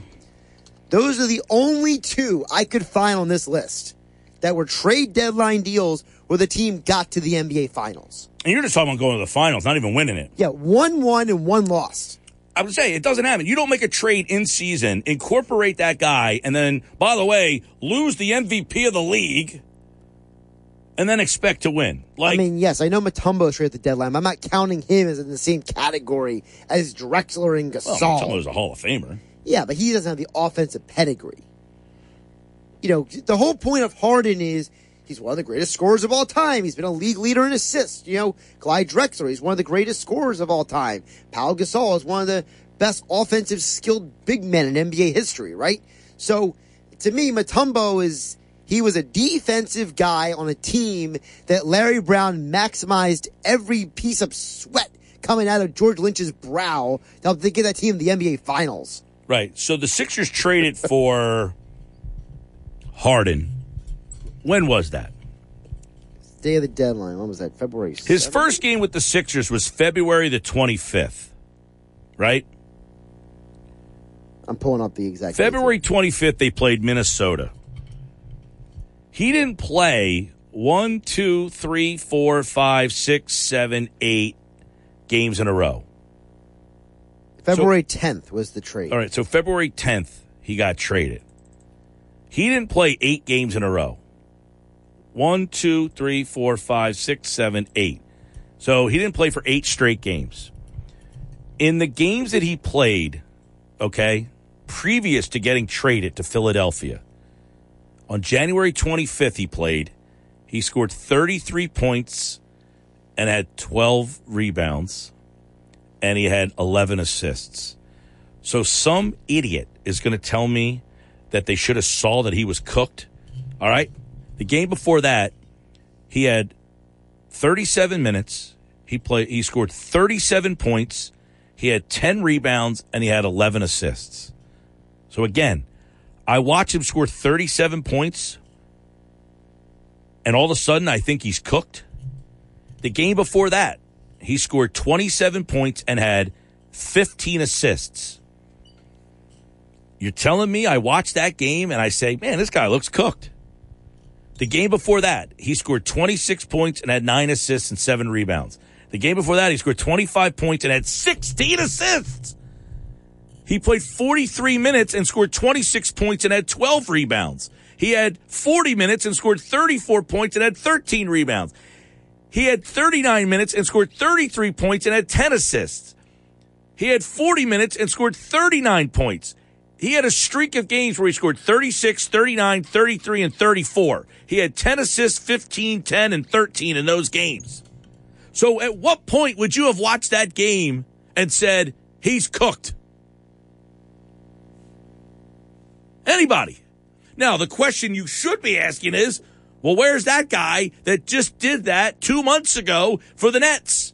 These are games that just happened. James Harden this year scored 30 points or more in one, two, three, four, five, six, seven, eight, nine. He had nine games where he scored over 30 points with the Nets. Nine games where he scored over 30 points with the Nets. And you're telling me Daryl Morey should have known he was cooked. But here's the problem I have with that, that philosophy, Mike, really quick. The value of Harden wasn't just his scoring. Harden the last few years has been tops in the league in assists and points created off of assists. Two of the top analytic stats out there. You brought him here to be Embiid's sidekick, not to be a primary scorer. And in the games where he has at least eight assists in a game the last two years, his team almost a 63% winning percentage. And think about this. We're blaming Morey for the way the team is built because they've lost two games without Joel Embiid. Did you think you're going to win a game in the playoffs against the number one seed on the road without Joel Embiid? What are we talking about here? What are we talking about? Hey, when we come back, the Phillies have a big series with the Mets. We'll explain why. Bob Wankel next. Now, back to more on 97.3 ESPN, South Jersey's sports leader. All right, everybody, welcome back. Sports Bash Live, 97.3 ESPN. All the Sixers woes, they're coming back home. But the Phillies, don't forget about the Fightins. They're back home as well. Taking it on the Mets. It's an important four-game series, Bob, here in the month of May. Bob Wankel crossing broad covers the Phils. And, you know, you don't typically talk about an important series in May, but you're playing the Mets again. You're going to play them obviously 13 times in a very short span. And it looks like the Mets are going to try to run away and hide. If you don't win this series, should we be uh, concerned? Is this a concerning type of series? Six games back starting tonight against the Metropolitans. Yeah, smart baseball people always want to say you you can't uh, slam the panic button in May, and it's it's early, and there's a lot of games to be left, and they'll point to teams like last year's Braves, uh, you know, who got off to a slow start and went on the World Series, and that's great, that's fine, um, no, no problem with that. It's true to an extent, but bottom line is the Phillies have lost six of their first eight series. Uh, they have lost four of their first six games to the Mets. They're six games back right now. They are not inspiring a ton of confidence. They're on a 71 win pace entering this Mets series. It's time to go. And uh, I think that this is a massive series for the Phillies, as massive of a series you can get in the beginning of May. Massive series after a two game sweep against a pretty bad Rangers team. So you're coming into this series with a bad taste in your mouth. Aaron Nola gets the start versus uh, Walker tonight. Uh, give me the skinny on what you've seen from Walker uh, through. I mean uh, Nola through his first uh, couple starts here. I mean, listen, he was a little bit up and down those first few times for the rotation, but the last few times out, he's been pretty good. Now the Phillies aren't winning his starts, and, and that's been problematic. But even going back in the last weekend where they were no hit, gave him six innings, three runs. Prior to that, uh, he had a, a pretty good start, and he was good in Colorado. And so, you know, Aaron Nola, I think, has sort of quieted some of the concerns. The problem is, you know, the Phillies are putting out Aaron Nola and Zack Wheeler. They've been out on the mound 10 times for them this season, and they're two and eight when those guys start. And at some point, you have to start winning when your best pitchers are on the mound. And that's kind of been a little bit of an overlooked issue for this Phillies team. Bob, uh, obviously, and you tweeted that out yesterday, through 25 games, the Phillies are on pace to win 71 games. Part of that is, as you tweet, two and eight when Zach Wheeler and Aaron Nola start. Uh, you talk about the urgency in this series. What's that say for the manager? Well, I'm a, a big believer that the energy of a baseball team and the tone that a clubhouse takes is set by the manager. And I don't know that it's entirely fair in isolation to criticize Joe Girardi for, you know, two weeks ago on Sunday Night Baseball not going crazy on Angel Hernandez. I don't know that it's, un, uh, you know, it's fair uh, to criticize him on this past Sunday night for not getting into it with the Mets when Alec Bohm gets hit, you know? But I think that people are looking for him to provide a spark. And I do think it's a fair criticism to say when you look back over the last two plus seasons, that he too often doesn't seem to bring that energy to a team, that he's had opportunities to kind of inject some life into this team and it hasn't happened. And when you watch the way that they play, just far too often they, they look so lackadaisical. They look so robotic, just sort of going through the motions. And it's, it's hard when you look at Joe Girardi and his personality and the way that he sort of handles himself to not say that there's some correlation between the two. Bob, um, you talk about the manager and this uninspiring start and all of that, um, which you know it, it, definitely plays a role. But what about the lineup shuffles? I mean, where do you stand on that, all that? I mean, the other day he made a pretty drastic change with Schwarber going back to the leadoff. He hits Bohm two. he really shakes it up. And then the very next day, he's got Bohm hitting leadoff, Schwarber back down. Um, how much of this? It seems that every day it's Russian roulette of the of the lineup here. Well, if you want to go back to the idea of urgency and having urgency, the one place that you probably can say that he's shown it is with his lineup construction. I mean, he's juggling this lineup because he's looking to find a way to, to spark it on a consistent basis. You know, the Phillies flash occasionally in certain games, but they've not been able to consistently plate runs this season. And I know when you take a macro look at it, you step back, you say, oh, they're still in the top half of the league in OPS and in batting average. And there's a lot of offensive metrics that grade out positively. But you know, you watch it. We could talk about the ball not carrying as well, offense being down around the game. This is a very disjointed lineup right now. And so I think Joe Girardi and his lineups and the constant shuffling is sort of an admission that this isn't good enough. I know it and I don't have the answer. I think that that's what we're seeing with this lineup. Now, you could say that the constant shuffling and the lack of stability in the lineup has an adverse impact, and that's part of the reason they're struggling. But, you know, you look at guys on an individual basis. Kyle Schwarber did not perform when he was in the leadoff spot. You have to move him out. Hey, maybe Jean Segura can do it up top. He's been terrible. You know, JT Realmuto, he's kind of just sort of feeling his way through it. So, I don't think that he's found the, the, answer yet. And so that's why you're seeing what you're seeing right now. Right. As you mentioned, they've tried different things. There doesn't seem to be an answer, though. So what do you do when there is no leadoff guy? You can't just take it out in that spot, right? Yeah, I mean, so I think that what what you're hoping for, if if you look at these first 25 games and say, listen, it's not going to be this bad. It is early. They will they'll get it together you can feel good about the way that, that Zack Wheeler and Aaron Nola have thrown the ball right now. I know the bullpen hasn't been lights out, but it has been substantially better than has been past years. They've done a pretty nice job. I know last night they lose the game late, but I didn't think that that was on Brad Hand whatsoever. I mean, he made a nice pitch, ball falls in. You know, that those things are going to happen when you have, you know, inferior defenders all over the field. Um, but then you step back and look at the offensive side of things and say you have – hitters with resumes that are established that you know at the end of the season the numbers one way or another are going to get there. And so when you combine all three of those facets together, you figure that this team will eventually start to find its footing and play better. The, the problem is, as you kind of alluded to, you're coming into this series, and if you don't find a way to win it, you could be talking, uh, you know, hey, we're we're eight games out. If you got swept, conceivably, you're ten out. Ten, right? And so you lose three out of four. You're eight. And if you split, which I think is almost a reasonable expectation, you're still six back. And oh, by the way, take a look at the schedule and what's coming up the rest of the month. And my goodness, there aren't many breaks in there. So the Phillies are in a tough spot right now. Um, their defense and their bullpen were big questions coming into the season. How have they played a role to where they currently sit uh, in the standings? Well, it's not the play. You know, people fixate on Alec Bohm, the three error game. I know he had a tough one in the opener against the Rangers. It cost him a run or two, might have been the difference in the game. But it's not necessarily the errors that the Phillies make. It's the, the lack of ability to cover the field. And, you know, having Kyle Schwarber in left and Nick Castellanos in right, that wasn't the plan. You know, not that, that Bryce Harper is a gold glove defender, but he's markedly better than than Nick Castellanos, and it's not a, a, knock on the player. He's being asked to do something that he theoretically shouldn't be asked to, to, to do. So when you have uh, guys in your corner outfield positions that just don't get to balls that most league average outfielders will get to, it, it piles up over time. You know, I mean, it's it's a real problem right now.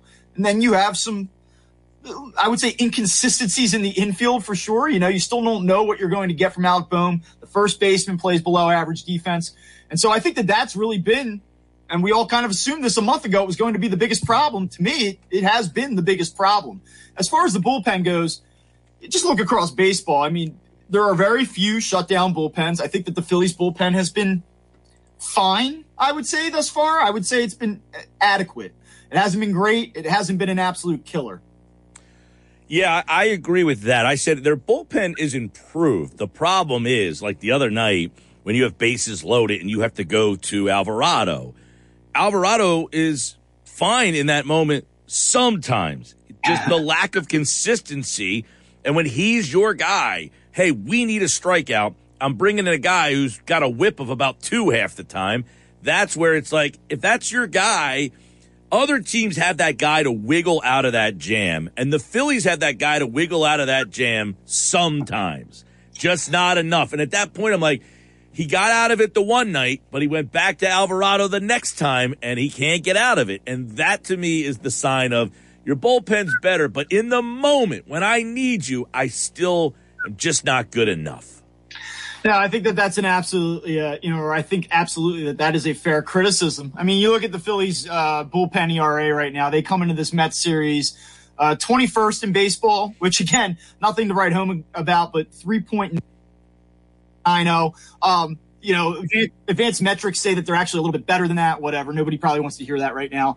You're right. I mean, listen, Jose Alvarado two, three times a week in super high leverage spots is probably not going to end up working out long term. Right. Um, so, well, it's like just, they're not, bl- they're not blowing saves like they've been in the years past. That's not what's getting them. It's, okay, in the sixth inning, I got bases loaded and it's a 3 3 game and I'm losing the game in that spot. So I'm not blowing the save. My closer's done a nice job and we're not blowing games in the ninth but I still didn't build the the bullpen in front of this closer well enough to hold a game in the sixth or seventh. And you know what it really comes back to? The fact that they're not hitting. I mean, they're just not hitting. And the idea was that they were going to out hit these deficiencies. You know, we knew coming in that this wasn't going to be a shutdown bullpen, but you figured that they would be able to tack on runs. They, you know, you have a 5-2 lead, maybe you give up one or two in those middle innings, but then late you're going to run away from teams. That you figured you would see six, seven, eight runs multiple times per week. I mean, how many times, Mike, this season have you seen a team come out and score one run, get shut out, two runs? I mean, it's it's happening in roughly one third of their games. Yeah. Well, so, I, I think I saw what the Phillies are hitting 244, and that's seventh best in the league. Yeah. I expect to, to see baseball sort of auto correct itself, uh, maybe sometime in the next month. If you're a betting guy, I would start taking overs about two or three weeks from now because everyone's going to say, all right, the ball doesn't carry the same. It's a different baseball. It's, you know, scoring's depressed around the league right now. I, I, think that baseball is looking at this and going, "This isn't making for a, a fantastic product. We might need to make a in-season change here." Just a just a hunch. All right, you heard it from Bob Wankel. See, that, that's not just like me with a tinfoil hat on either. I've talked to some people around the game who uh, very much believe this. right. Just to explain to people, the ball's different. What's different about the ball? We've heard a lot about it uh, you know, whether it's uh, the, the, mud that's being used from the Delaware River, uh, the the humidor effect uh, is kind of what it's referred to. It's just taking the flight and the carry out of the ball. You saw Rhys Hoskins last night drive a ball out to center, and the camera kind of caught him retreating to the dugout and sort of had his hands in his air, his hands in the air, saying like, "How how did that not go out?" You're just seeing the ball has no jump this year. Balls would probably be three, four rows deeper, landing five feet in front of the fence right now. Hey, uh, real quick, Moniak, whenever he's back, is he a part of this? Is he going to go back to AAA? Has the center field been adequate without him? What, what what's going to happen there? Well, you know, Odubel Herrera didn't play much this past week against the Rangers because of allergies. Uh, up I have a guy for that, by the way. Go ahead. yeah. Uh, I know that people are very frustrated with him and his presence on this team, but in a limited spot, again, some of the the mental lapses aside, he's he's been a fairly productive hitter for this team. So I, I, don't know if that's your guy from a platoon standpoint. From the left side, is there a place for Mickey Moniak? I, I guess that he's probably going to have to take some some at bats at, at AAA and kind of prove that he's worthy of being up here just because you do well in Clearwater does not necessarily mean it's going to translate. Right. And Bryson Stott showed you that at the beginning of this season. So I think that he kind of needs to prove it again, and we'll see what happens. Now, Matt Vierling has sort of slowly gained his footing a little bit. And, you know, does he stick around? We'll see what happens.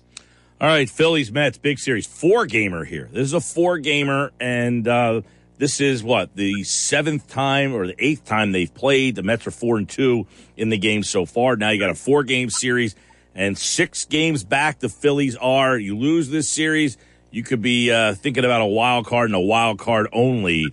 Uh, so it's a pretty pretty big series at Citizens Bank Park. Aaron Nola Walker for the Mets. My buddy, uh, a Met fan last night, said, "I've never seen a World Series game being played in May." But uh, this is about as close of a series to that level as you're going to get because the Mets can run away and hide from the Phils with this series. And the Phillies won't have Zach Wheeler, and of course the Mets will have Max Scherzer as uh, per usual. All right, there you go. Bob Wankel crossing broad for the Phillies coverage here on the Sports Bash Live on 97.3 ESPN. All right, Bob, take care, bud. All right, thanks, Mike. All right, that's Bob Wankel, and you heard him talk about the allergy problem with Odubel Herrera. I said I got a guy. That's my guy, Dr. Paul Lewis. Give him a call at South Jersey Advanced Health Solutions. I struggle with my allergies no longer. I got a quick procedure, took care of the whole thing. 856 285 4768 or check out their website, sjadvancedhealth.com. And uh, Dr. Paul Lewis can take care of that. If you have any allergies, dust, mold, dog hair, Hey, I know a guy, a listener who messaged me and thanked me. He said I was allergic to beer. Beer can't be allergic to beer, but Dr. Paul took it uh, took care of this beer allergy, and uh, he can help you too. So give Dr. Paul Lewis a call at South Jersey Advanced Health Solutions. Odubel Herrera, make the call and get back in the lineup. Don't let those allergies bother you. He fixed mine. He can fix yours too. More sports bash on the way. Now back to the spree ESPN.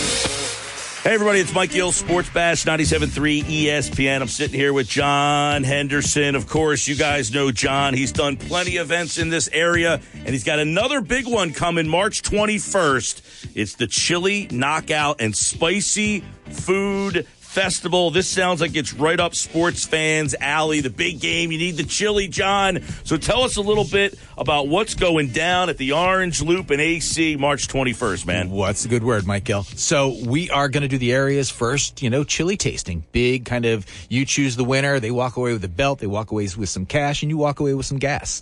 So yeah, man, it's going to be a good time. Over 20 chilies, a ton of hot sauces, spicy food, live entertainment, some contests, chances to win cash good time's going to be had. Yeah, so this is basically who's making the chili? Who's got the best chili in our area? Bring it, bring it big time, bring everything the gas, the chili, the powder.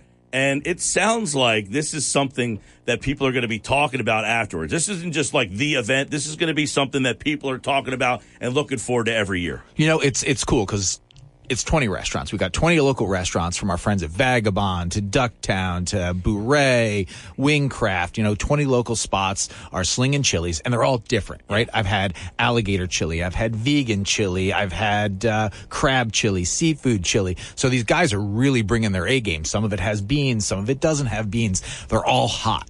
So it's it's it's a really cool opportunity for people to do a culinary discovery. Yeah, and talk about you know where you're um, holding this because that area in itself is just a cool atmosphere to be a part of. You want to get tickets for this event, try out the different chilies, and just see how cool that Orange Loop area is becoming, man. This is a place to be. Yeah, New York Avenue, smack in the middle of Atlantic City, right? You know, surrounded by, you know, you've got Bourrée, Loteria, Tennessee Avenue, Rhythm and Spirits, the Irish Pub. There's a ton of great joints around there. You know, we were we're going to bring 20 restaurants in, 20 chilies. They're going to be serving spicy food as well. So you'll be able to try a bunch of cool spicy grub. You know, everybody's a judge. So when you come in, you buy your judge ticket. We give you a punch card and two voting pieces. You come in, you try the chilies. Which one do you like? You swing over to their box, you drop your vote in, and and you you ultimately decide who eats. March 21st, Chili Knockout and Spicy Food Festival. It's an all day event too. All so day event. You can carve out two hours, four hours, make a day out of it, and try out some of the best chili in our area. Hundred percent. So, real quick, give the list of a couple off the top of your head of some of the chilies in your mind that uh, are the ones to watch. Who, who's if you're going there, trying which one? So if you check out our Facebook page, which is Chili Knockout, uh, we have gone to we've done twelve videos now of different restaurants doing different different chilies.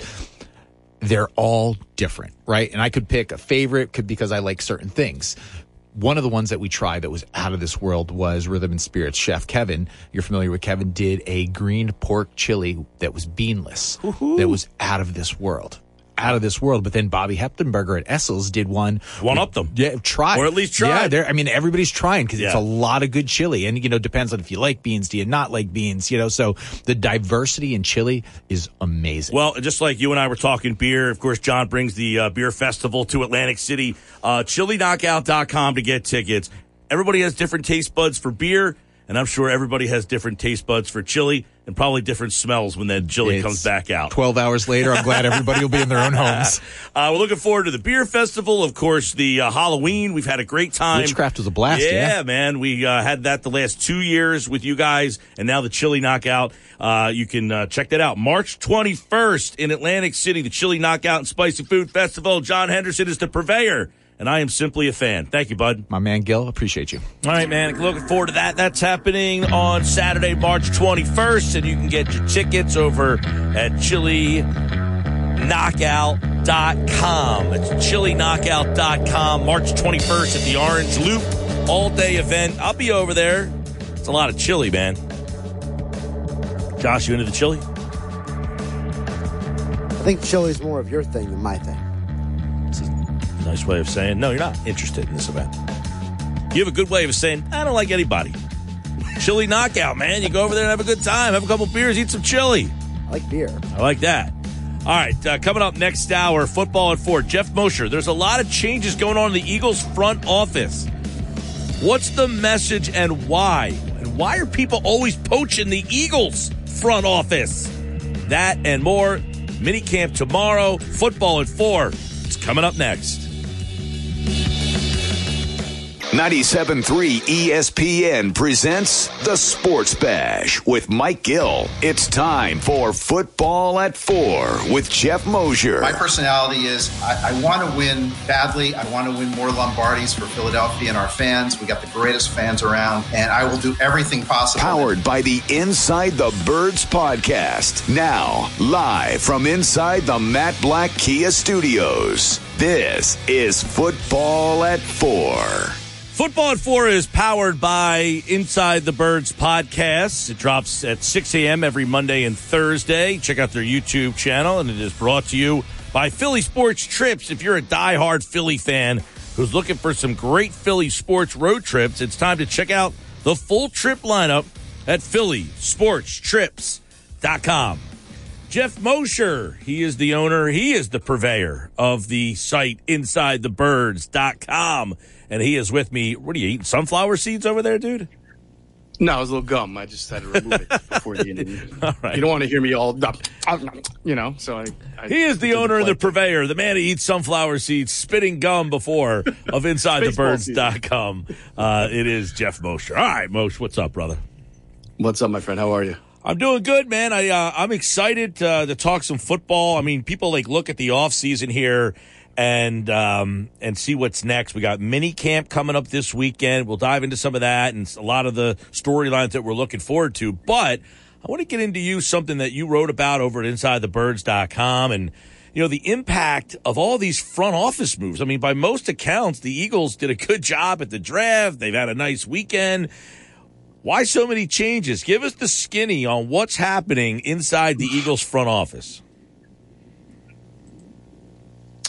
Yeah, Mike. The Eagles are undergoing some some pretty big changes. Um, we've talked about the losses that they've already had, right? Uh, Brandon Brown, uh, Ian Cunningham, Brandon going to the Giants, Cunningham going to the Bears. Those were two, you know, very high-ranking executives in their scouting chain.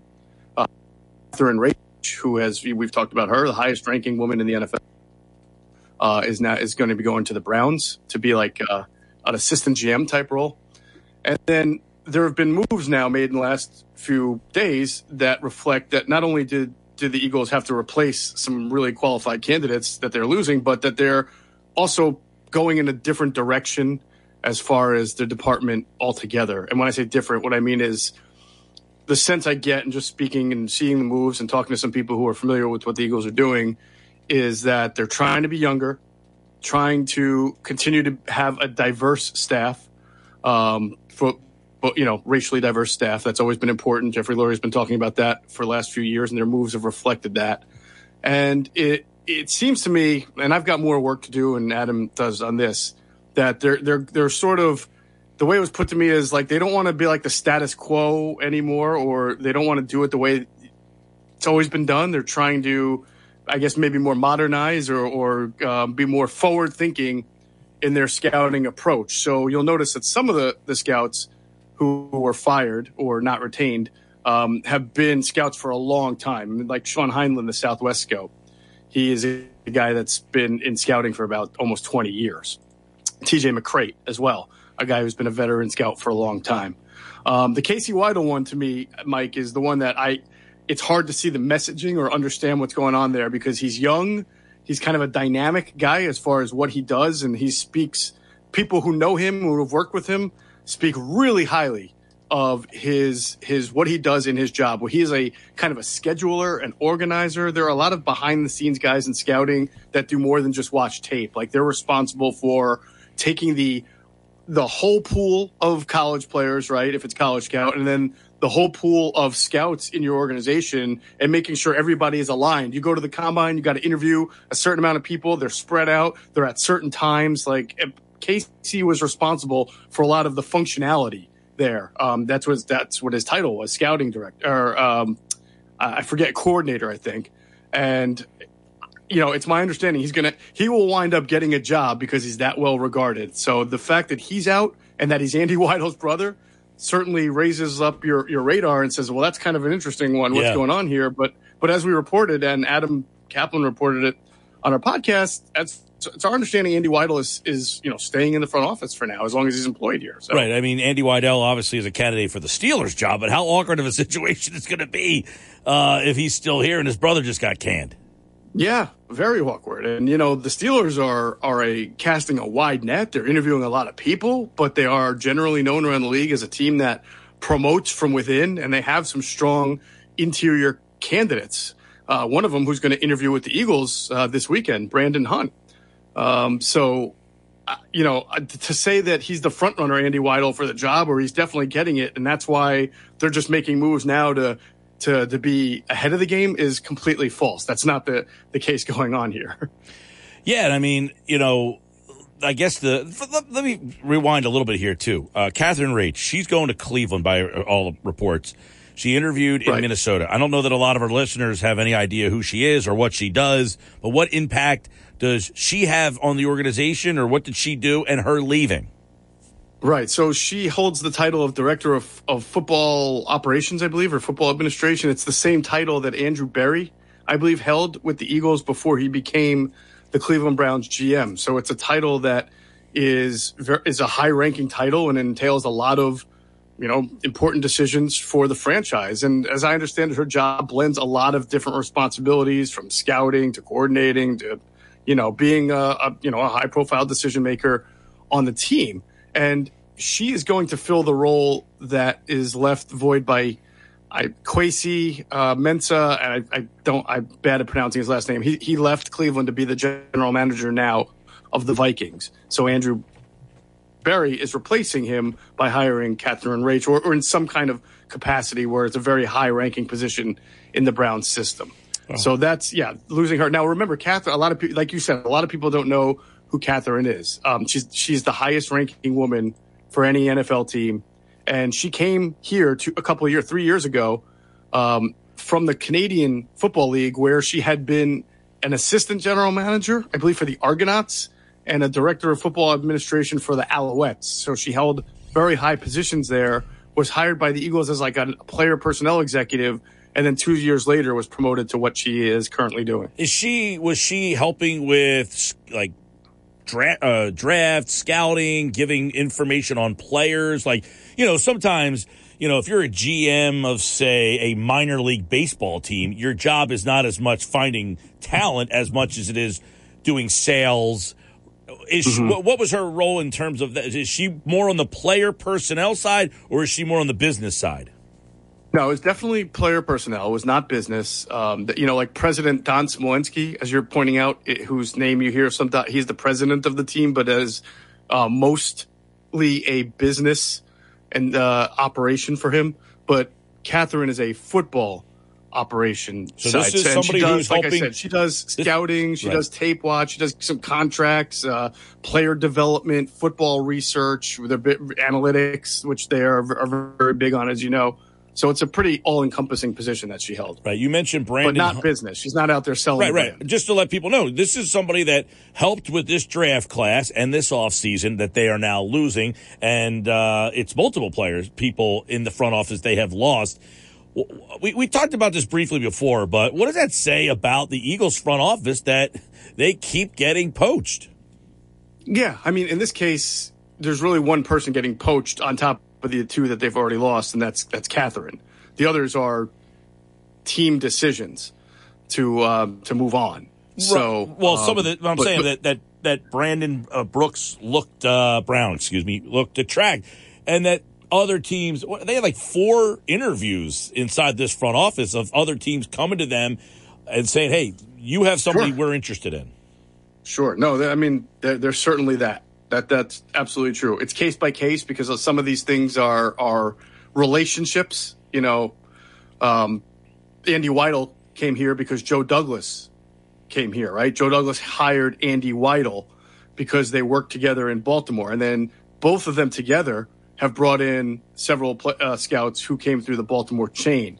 So some of it is that. Like for example, Ian Cunningham, who was well regarded, to your point, um, he and Ryan Poles had a prior relationship. They knew each other. They were very friendly with each other. So for Ryan, it was understandable why he interviewed Ian. You know, I interviewed. He was he wanted him in the organization. I think it's. I think your point about the Giants hiring of Brandon Brown is really um, valid because I don't know that there was any kind of prior relationship between Joe Schoen um, and and Brandon Brown. I think that they were really just looking for a really qualified AGM and came to this organization and found one.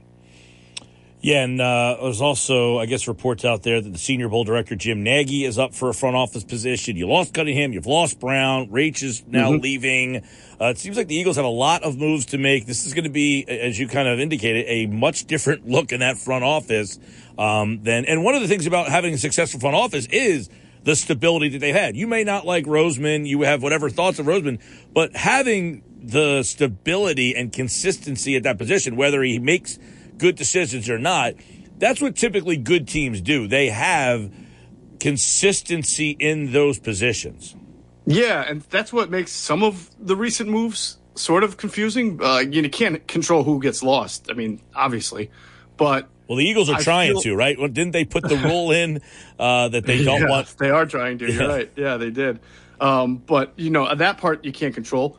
But um, I, I've criticized them in way in the past for being, you know, sort of the team that hires and fires like different guys in the front office every two or three years. And Howie Roseman's had his issues getting along with certain personnel, and that's always impacted the team's ability to have like a constant identity. And it seemed, as you're saying, like things were starting to settle itself out from the two drafts of two and three years ago that just went haywire. Um, and they're coming off two drafts that are generally recognized as being good process, good players.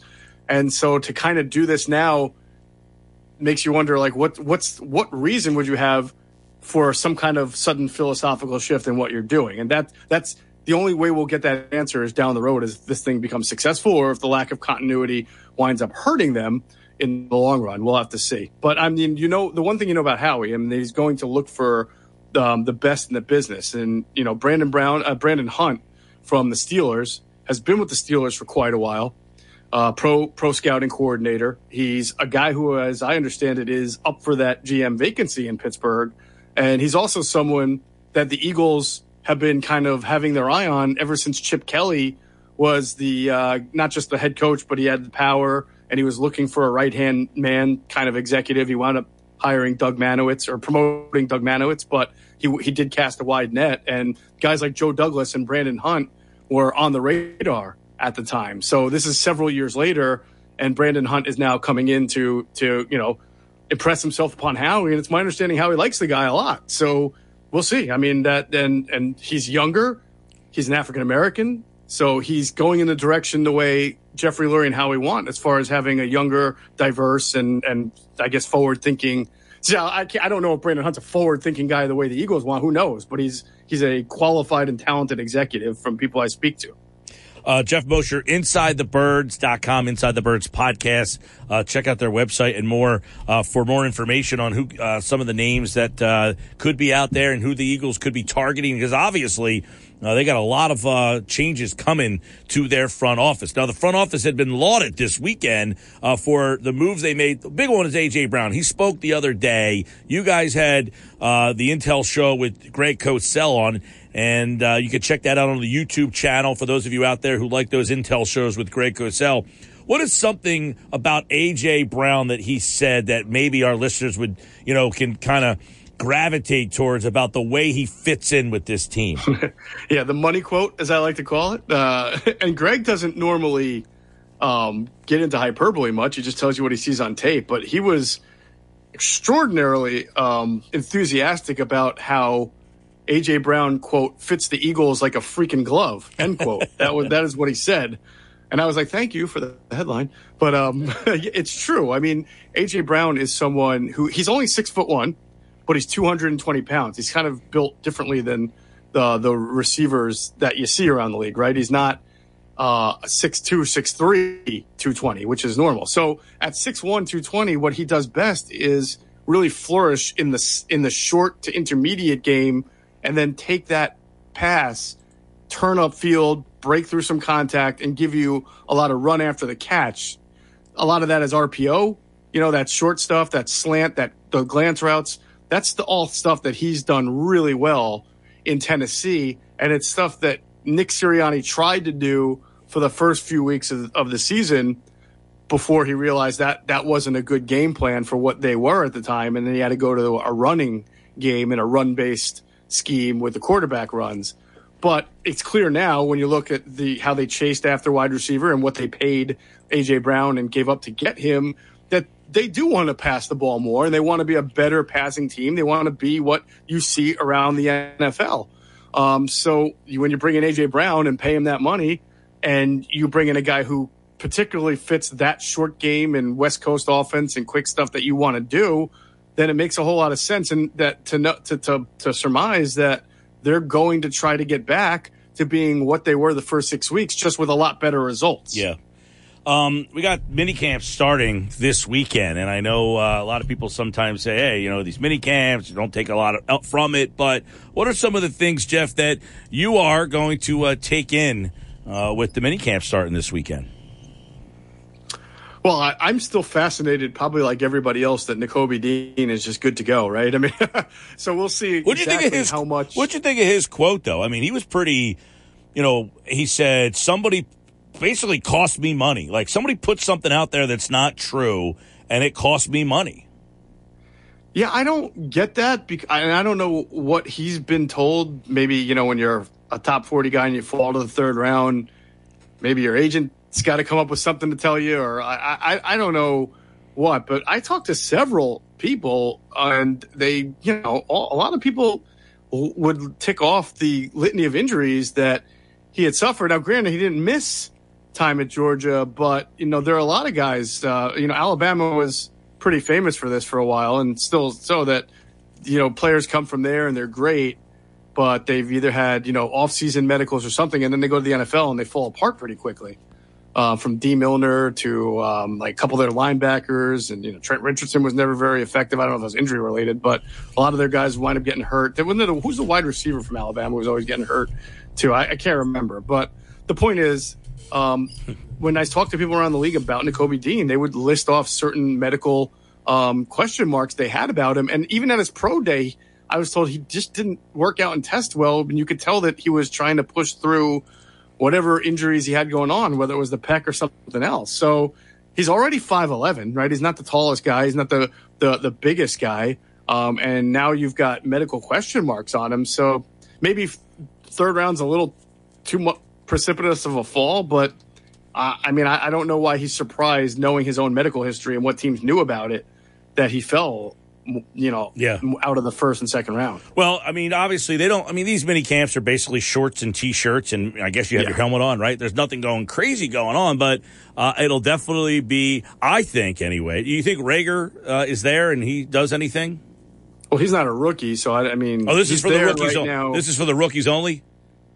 I, I thought it was just rookie minicamp first, and then it. Okay, it, yeah, yeah. They yeah. changed up the schedule a lot, so they have, and, and you know, yeah. uh, some of these OTAs, I guess later on is when the veterans come in. Gotcha. Right, right, right. right. I was gonna say because right. I'm looking forward to see. I talked about this yesterday, Mo. So I want to get your opinion on this. You know, the whole Reagor thing. Obviously, everybody's sour on him, and I'm not going to sit here and tell you the guy is going to break out and have a great year, but you know, Agholor had two horrible years and then they moved him exclusively to the slot, and he was a big part of them winning that Super Bowl. I mean, if the Eagles just change Reagor's role, I wonder if that's something that you know. Hey, you're you're not the don't. We're two years past you being the first pick. We got Smith and Brown here. The the, the spotlight is off you. Let's just throw you in the slot and see if he can, you know, run some curls, catch the ball, turn, and get up the field. Right. So I think the, the only difference is because I, I thought this too, like at the end of the year. I'm like, maybe if they move Agholor to the slot, not Agholor, Reagor to the slot, there'll be more of an opportunity to kind of get his confidence back, resurrect his career. He's a short area burst guy who can turn it upfield anyway. Take, but but the difference is when Agholor moved to the slot, in in if you looked at the totem pole of the offense at the time, it was still Zach Ertz number one as far as volume catcher. You could say Alshon too, but Agholor was three. I, I think Torrey Smith was the fourth guy in that. Agholor got way more um, of attention from Carson Wentz, who also played at a you know an incredible level uh, when the first two years or th- those years Agholor was good. Uh, in this case, you look at where where Reagor falls. Like you've got AJ Brown, you have DeVonta Smith, and you have Dallas Goedert. So you already have three guys above him in the pecking order, and Quez Watkins is a guy that they've spoken about with one more praise. So you can might as well just say they've got four guys above him in the pecking order. So he won't have the same opportunities right now to resurrect his career as Nelson Agholor did because when this team comes out in 11 personnel with three receivers on the field, it doesn't sound like Jalen Reagor is part of that crew for the moment. Fair so enough. it's Yeah. a little bit more an uphill climb for him. Yeah, I look, I don't know if he's going to come out and catch. I don't know what uh, Agholor did, but he had a pretty big impact. I mean, he had a big Super Bowl. I mean, Yes. he really had a big season. I think he had like 750 yards and eight touchdowns that year. Yep. Um, and Yep. he excelled in that role. And then we saw after that, the year after, they had injuries and they had to keep taking him out of the slot, and he just wasn't as effective. I mean, so if they could simplify Reagor's role, maybe that's the way to to salvage it. I don't know. Do you think he'll be here when the season starts? That's a great question. I, I see. To me, that all depends on on Howie's mindset. You know, Howie was Howie held on to Zach Ertz until he just decided to trade. You know, like he could have gotten rid of Zach Ertz a lot earlier and didn't. And I, I guess hubris might might come into play here with whether or not he's going to trade Jalen Reagor. I'm positive he'll get offers, and I'm positive those offers aren't going to knock his socks off because who wants to give up a, a lot of value for a guy that is already on his way out and hasn't had two good years? But you know, at some point, Howie's got to let common sense prevail here. I think, um, but I don't, I don't know. He's a stubborn guy sometimes. Is it a situation where, you know, obviously Brown and Smith are the guys, but when OTAs come, it's I sit down Pascal, Watkins, and Reagor from day one and say, it's you three are fighting for snaps in that spot.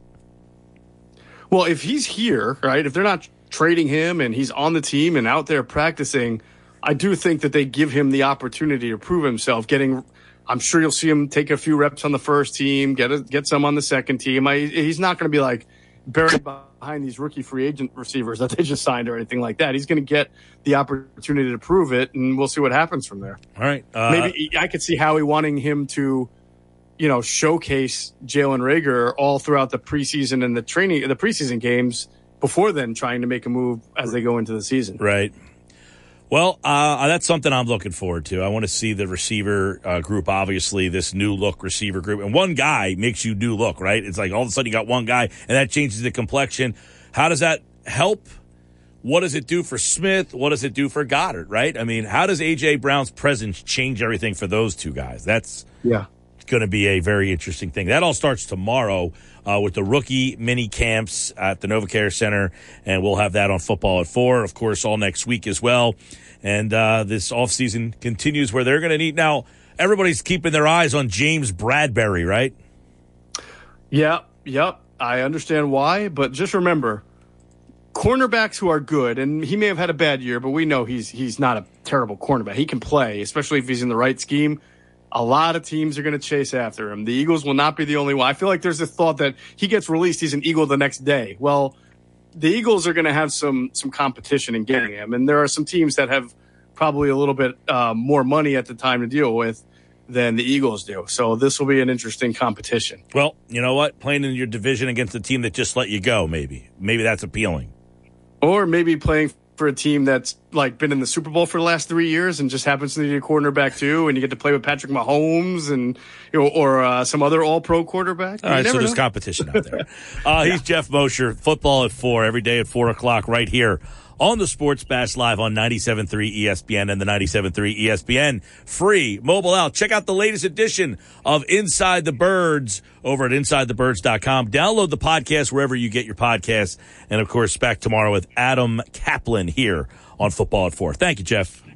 You got it, Mike. Take There's care. Jeff Mosher. He'll be back next week for Football at 4. You, of course, out there on a Sports Bash Thursday. No, uh, no hoops tonight at all. Nothing. Zippo. Zilch. You know, they put basketball games up against the draft, but they don't put any basketball games on the Thursday after the draft.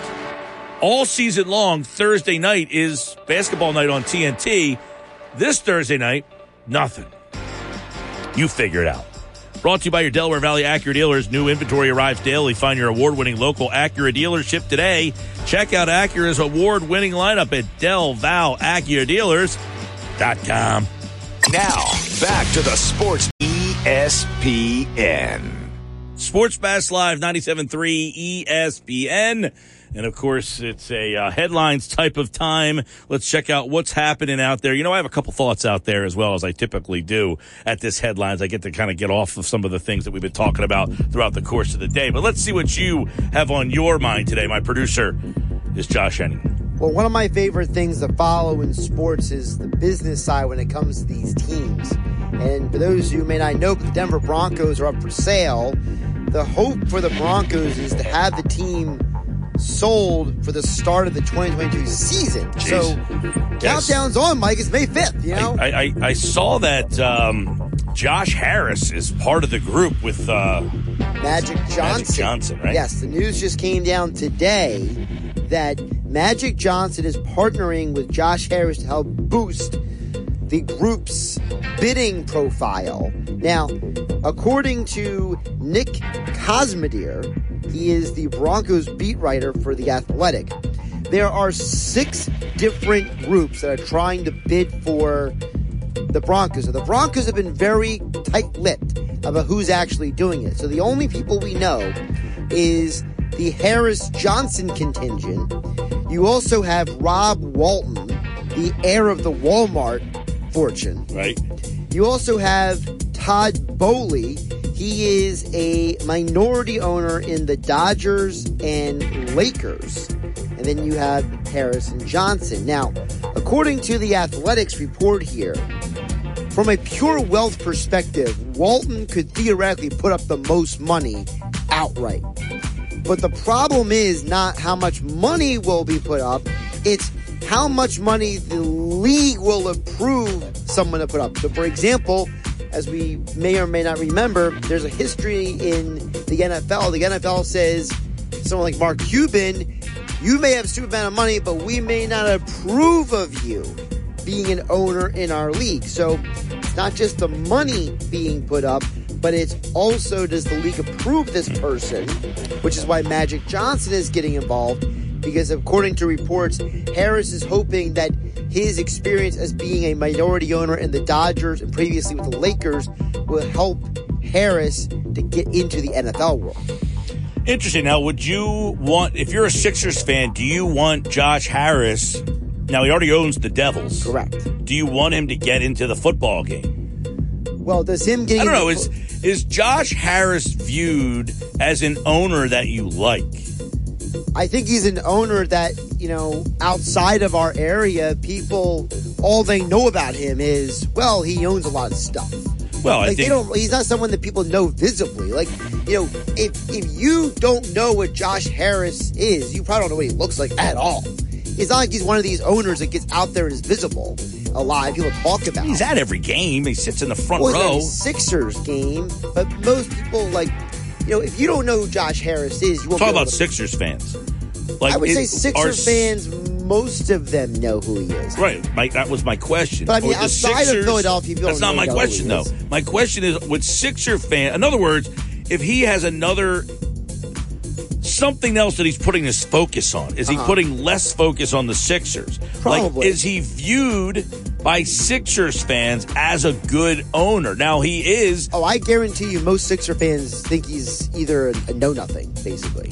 right, but what he is He's a very he is really the face of the process, whether you believe that or not. Sam Hinkie is the face of that whole thing, but it was signed off upon by Josh Harris.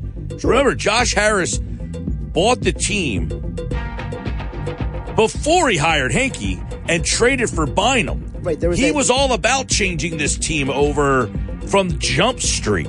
Correct. So when I tell you Josh Harris is the owner of the Sixers, do you view him as someone who has done good for the Sixers organization, someone who has not done well? This is maybe the best stretch of Sixers basketball you've gotten since 83 and, and previous?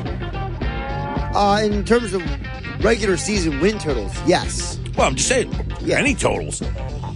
The fact that they've been in the second round of the playoffs for what, five straight years? Four or five straight years? There's been no other time in anybody's lifetime the that the Sixers have been into the second round this many years in a row. Now, you might say that's not good enough. It's better than any other stretch they've ever had in the history of the franchise for most of us. But you just brought up the word earlier, and it's the process. And there are people who are still very conflicted, you know, whether, you know, I know it frustrates you, Mike, but those people still exist. And I had a guy today that texted in and said, them losing last night, I guess that means the process failed. Right. Yeah, there's there were people on national television who still ask if the process is working or not. You know, so you know whether people like the process or not, and because it's attached to Harris, whether it's directly or indirectly, depending on who you ask. Because I think some people would try to argue that you know Harris used Hinkie as a shield.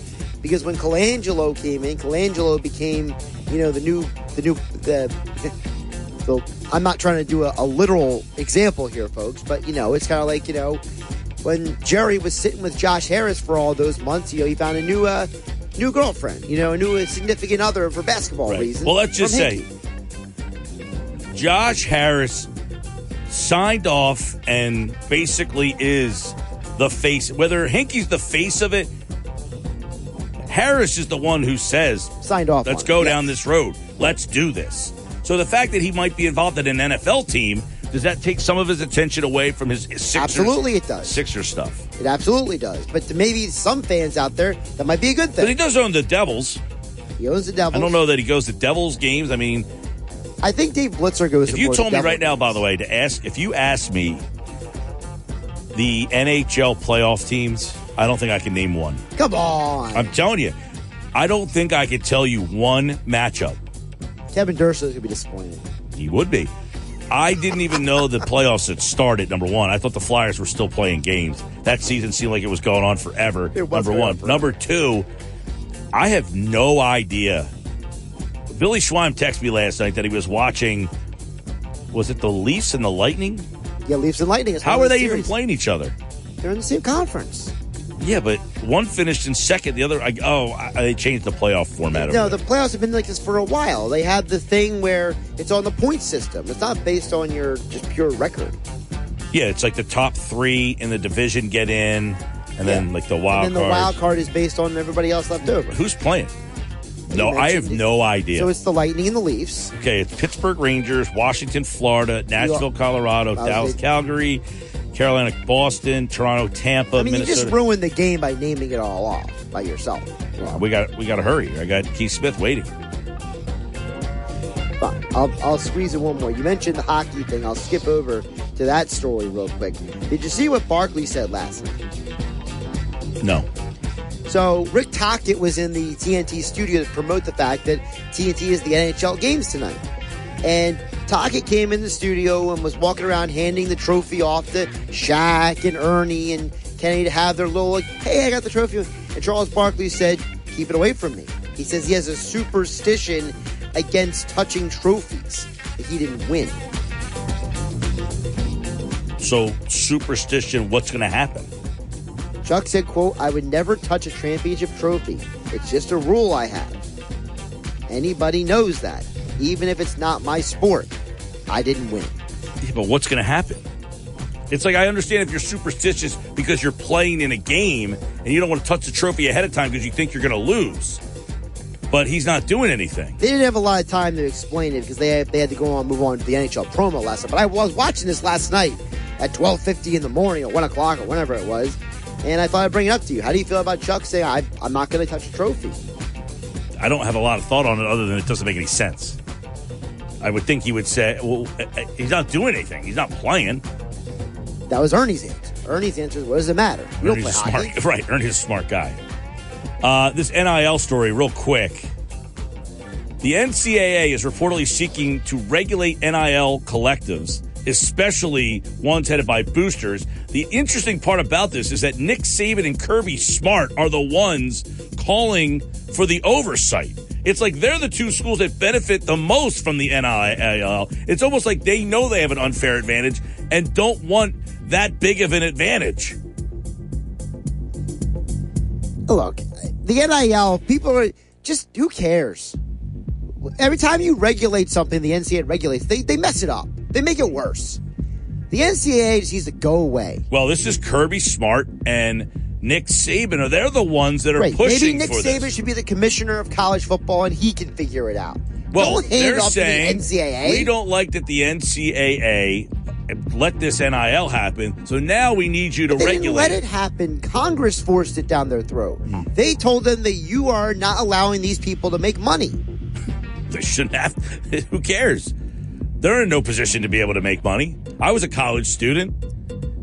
Guess what? If they're going to make to NIL the money, college radio station, didn't you? Yeah, if they're if if they're going to make NIL money, they should forfeit their free tuition. Pay tuition then. You want to make money? You want to make money off NIL? Pay tuition like the rest of us. You want a free ride? Don't take NIL. That's your decision. You can either take the free scholarship or you pay tuition. Fine. There we go. I'm okay with you taking the money, then don't take my scholarship. I think you just solved one part of the problem. Not the whole thing, but one part of it. All right, Keith Smith, is the series over, regardless if Embiid comes back? Sports Bash Live, 97.3 ESPN. Now, back to the Sports ESPN. All right, Keith Smith, Spotrac.com, the NBA playoffs. They're off tonight. How the hell are you off on Thursday night? If there's one night that is associated with the NBA, it's Thursday night. They went up against the NFL draft, for God's sakes. How do they not have a game tonight? Keith Smith joins me now. Talk a little NBA playoffs. There's uh, a lot of interesting storylines. What's going on, Keith? Uh, a lot, but yeah, you're absolutely right. A lot, a lot going on, but yeah, night off uh, from, from games tonight for sure. How's that possible? Thursday night's the NBA night. It's the only night I associate with the NBA is Thursday night. They have no games on Thursday night. But all right, here we go. Got nothing. Friday night, we got Sixers Heat game two. Is that series in your mind over, regardless if Embiid comes back or not? Uh, I, I won't say it's over if he can come back and be Joel Embiid, which I I don't know that that's really the way that's going to go. If he could though, then yeah, they can get right back in it. I mean, we've seen teams go go down 2-0 before and come back to make it a, a series and even win some of these series. So they definitely still have a chance if he can come back and be himself. Um, is it simply they haven't shot the ball very well? Like if you watch the first two games, are you saying bad game plan? Is there an adjustment here? Simply having Embiid changes this whole thing. What do you see the first two these first two games that has them down 0-2? Yeah, I mean, having Embiid would change everything because you you're a much better defensive team. You're uh, clearly you have your offensive focal point, but I think their challenge is I think both games they started out pretty well and they were pushing pace. They were playing a lot faster than they usually do, and then I think they just ran out of steam. They they're we're seeing their uh, lack of depth is being exposed big time uh, in this series. It's not that like a guy like Matisse Thybulle is not a good player, but he's just not somebody who's going to come in and completely change a series offensively or anything like that. So I, I think they're they're that's what has stood out more so than anything is the depth that they gave up uh, in the, the trade to get James Harden. Hopefully, you know, you would hope that Harden would be kind of the guy who could, you know, pick up for that lack of depth by playing 40 minutes and scoring, you know, 30 plus points. But I, I don't know if he's not feeling well or what's going on, but it just doesn't seem like he has that in him right now. Yeah, uh, I just looked at somebody said, "Hey, the Sixers should have known he was cooked when they traded for him." Um, there was a stretch of games he had from December 25th to January 1st where he scored 36, 39, 33, 34, had 10 rebounds, 8, 14, and 12, had 10 assists, 15, 10, and 13. That's a four game stretch right there. Is he cooked? Is he hurt? What's go? Are they defending him right? What's going on here? And definitely the Heat defense is owed a lot of credit because they're they're really making him work and they're they're making him eh, nothing's easy for him, including even just you know handling the ball up the court or in the half court. Like they're really pressing up on him and, and making it tough. I, they've said he's healthy and he there, there's no injuries listed. He hasn't been on the injury report in quite some time, so I, I'm going to take them at their word of that. That you know he is feeling you know good. So then you start to wonder, all right, well, what is happening? Because it doesn't take you know somebody who watches you know every single game or anything. As long as you've seen James Harden play before, you can watch him play now, and he just doesn't look like the same guy. And that I think is the most concerning thing. Is he just he look he looks at a step slow. He doesn't have that same explosion to get past guys. So that's really tough because that's so much of what his game is based on. Yep, it's uh, definitely frustrating. Maxey had the big night. They're not shooting the ball from three at all in this series. Danny Green one for nine last night. Niang 0 for 7 in game number one. Uh, they need to start shooting the ball better and quick. Let's go to uh, Friday night. Uh, the Heat and the Sixers, of course, play. The other one is Phoenix and Dallas, and Phoenix is up 2 0. Do you think that one's over? I think that one is closer to over than I think uh, Philly uh, Miami is pending Embiid. If Embiid doesn't get back, then Philly Miami is also over. The Heat aren't to you know lose to to what Philly looks like. But that Phoenix Dallas series, Phoenix figured some stuff out late in Game One. And then they really figured some stuff out in, here in game uh, number two. At one point, I want to say the game was 99 93. And then the next time you kind of looked up, I think it was 122 to like 99. And it was just, I mean, they had absolutely got rolling and, and just hammered them. And, and the Suns are good. They're, they, they play defense. They're really good on offense. They're the most complete team left in the playoffs. They know exactly who they are. Uh, they can kind of do it all. They can play any style that you want them to, to play against them and any style, more importantly, that they want to play. So, yeah, it's going to be really tough for Dallas to get back into that one. Saturday, 3.30, Boston, Milwaukee tied at one. That one looked like it was bleak. Had Smart go out. The Bucks won game one. And then the Celtics somehow find a way to win game two. Where's this series in your mind? Yeah, I think um, I think the demise of the Celtics after game one was a little overstated. They did not play well at all on offense, and that fed a lot of the Bucks opportunities. Uh, Milwaukee scored almost half of their points in transition in game number one. It helped by 18 turnovers from the Celtics, uh, 12 of which I believe were live ball turnovers. So that's going to be really hard to overcome. Their half court defense was great in game one, minus they double teamed Giannis a little too much and gave up some open shots. Uh, offensively, the Celtics didn't really uh, create offense in the right ways. They took early shots in the clock. Even when they made them, they weren't always great shots. In game two, they really worked the ball around. They really looked for good shots. They worked to get them off multiple creations, paint attacks, things like that. And then defensively, they stopped double teaming Giannis. They said, we're going to let Al Horford and Grant Williams kind of do their thing one on one against him. We won't give up any of those open shots. And then they really cut down the turnovers, which cut into the Bucks transition offense. And that's how they kind of strangled that, that Milwaukee offense. And they got it back into a position where now it's 1 1 headed on the road. So I, I think this is going to be a really good, long, hard fought series. But I think Boston figured out some stuff that can work. All right, uh, Keith Smith, Spotrac.com. About a minute left to go. The other is Memphis Golden State. A lot of fun. Uh, Memphis gets that one, 47 from Ja Morant. Games are heading to San Francisco. How's this one going to play out this week? Yeah, I'm a little bit worried for the Grizzlies because I think they might have had their best possible game in Game Two, uh, really led by by Ja Morant and that Warriors crowd. They're they're going to be fired up and ready to go after the way game two played out. Dillon Brooks suspended for that game. He's not going to be available. Now Memphis played a lot without him this year, so they should be okay. But but it's just you know that Warriors team and that that uh, you know area. I was going to say that building. They haven't had a ton of games in that building, playoff games, but in that area, they're they're something special, and they they tend to get that thing rolling, and it's all of a sudden an avalanche, and you know you you're, you're out of the game before it almost even started. So I I think the Warriors are in pretty good shape to take control of the series back home. Right, there's a look at the NBA playoffs. You can hear them right here on 97.3 ESPN. Sixers Heat tomorrow night. Over the weekend, we'll have the Grizzlies and the Warriors, Dallas and the Suns on Sunday. Sixers Heat game four Sunday night, eight o'clock, right here on 97.3 ESPN. Keith, take care, pal. I appreciate it. Thanks for having me. That's at Keith Smith NBA. Give him a follow. And of course, he'll be back next week when we talk a little NBA. We could be getting to the conference finals by then. Conference finals begin on the 17th. Game one of the Eastern Conference Finals is Tuesday night, the 17th. And you can hear the conference finals right here on 97.3 ESPN. Todd Rank is back, and Todd is with me next here on the Sports Bash Live, 97.3 ESPN. And download the 97.3 ESPN free mobile app. Don't forget, hit us hard on the text board, 609 403 0973. This is the Sports Bash with Mike Gill on 97.3 ESPN. Now, live inside the Matt Blatt Kia Studios, here's Mike Gill.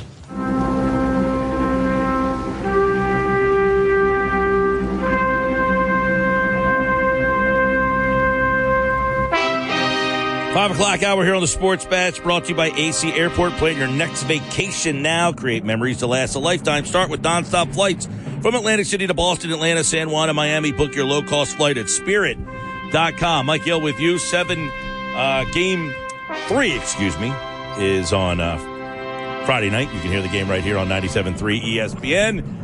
Todd Rank is back, my former co-host here on the Sports Bash. The Sixers are in a world of trouble. Is this series over, or can Joel Embiid, with a broken face and torn ligament in his thumb, save the day? it's been a couple weeks.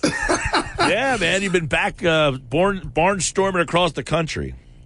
Yeah, they got me traveling again, so we're we're out and about all around. I actually leave next week for Pittsburgh again and then a little trip to Jersey up in the northern tier. So, um, yeah, we're getting back out there. Well, that's good. But, I mean, uh, let's get a couple thoughts. I know you're all over these games and uh, what's going on, and obviously the Sixers they just have not shot the ball well. But is it as simple as no Joel Embiid? Is that what we're watching here? If Embiid's here, it's a different series, or are they, are they still down 0-2? Well, that's the good question, Mike. I mean, you know, there's most would say maybe they'd be able to get a split with Embiid in there, right? Uh, and I think that's that's feasible to say that. But when you look at the Miami Heat right now, Mike, the way they play, you know, I, I find it so interesting. Their game defensively, Mike, it to me is so old school, right? The way in which they lock you down, they switch the defense. Every guy covers every man on the floor. You, they can do a lot of switching. They've got the big guys inside with, again, without Embiid makes a difference. And then if you've got those shooters, Mike, that can, can hit those threes consistently, I think that's going to be the difference in this series, right? Because the, the Sixers have guys who can shoot outside, but they just haven't shot with the consistency in these first two games that they're going to have to do. I mean, Maxey's playing great. You know, we can talk all day about Harden and, and, and where he's at right now because it just doesn't seem like you're getting the Harden you paid for and thought you'd get. And unfortunately, that's a big piece, especially with him beat out, Mike. You got to have him playing at a level that he's just simply not at right now. I know. I mean, uh, why isn't he at this level? I'm going to, because you're a big Harden, more so than I am. I was never the biggest Harden guy in the world, but somebody said, you know, they're blaming Morey. He should have known he was cooked. And I said, you know, I went back. I said, all right, let me look. Was he cooked? And he had a four game stretch with the Nets. You ready for the line he had in the four games before he came to Philadelphia? Like, if you were just watching him play in those four games, he played 38 minutes, had 36 points, 10 rebounds, 10 assists. He had 40 minutes, scored 39 points, 8 rebounds, 15 assists. He had 31 minutes, he had 33 points, 14 rebounds, and 10 assists. Then he played 40 minutes and scored 34 points, 12 rebounds, and 13 assists. That wasn't so long ago. That was in this particular season. So, what is he cooked or uh, or is he just playing injured? Well, and this is these are the many questions we can't get answers to, Mike. I want to know is he upset with the way that he's being used on the Sixers right now? Does he? I heard a little bit of grumbling that him and Maxey aren't really on the same page. Like, what is going on with this guy? Is he not working out? Is he physically? I mean, he looks like he can't get around any Miami defender right now, Mike. What is going on with him? And for you, that's a great point you bring up. For a four game stretch, he looked like Harden of old. And I'm not saying that it was only four games. He was still playing consistently when he was playing at a decent level. He looks slow, Mike. He just looks like he's a facilitator. He almost looks like Ben Simmons in a way. Like he's not even looking to get his shot off half the time. You know, and since he's been here, I, I heard this this morning. Since he's been traded to Philadelphia, he hasn't taken 20 shots in a game once. And and what do, what do you attribute that to, Mike? Is he trying to say I'm a team player? No, I don't. I, I, I don't know, man. People are like he's cooked. He's not the same player. I want to see what happens at the end of the season. Does he say, "Hey, look, I've played on this hamstring; it wasn't fully healthy," or does he acknowledge, you know, yeah, I need to change my game? I mean, Jay Williams brought this up on the morning show uh, yesterday, and he said, "Look, the Sixers were getting the switches that they wanted. They got Harden on Herro, They were getting him on the defenders." And he said, and he just simply couldn't get by them, and He he's couldn't. settling for step backs. And he's never been a good shooter. I mean, he he can make he can take and make that shot, but he's not like a 38% three-point shooter. He's always been like a lower 30% three-point shooter. So, dude, it's it's weird to me. I, I don't know if he's just a step slow. Is he hurt? Are the Heat just defending him well? But he didn't play all that well in the Raptors series either.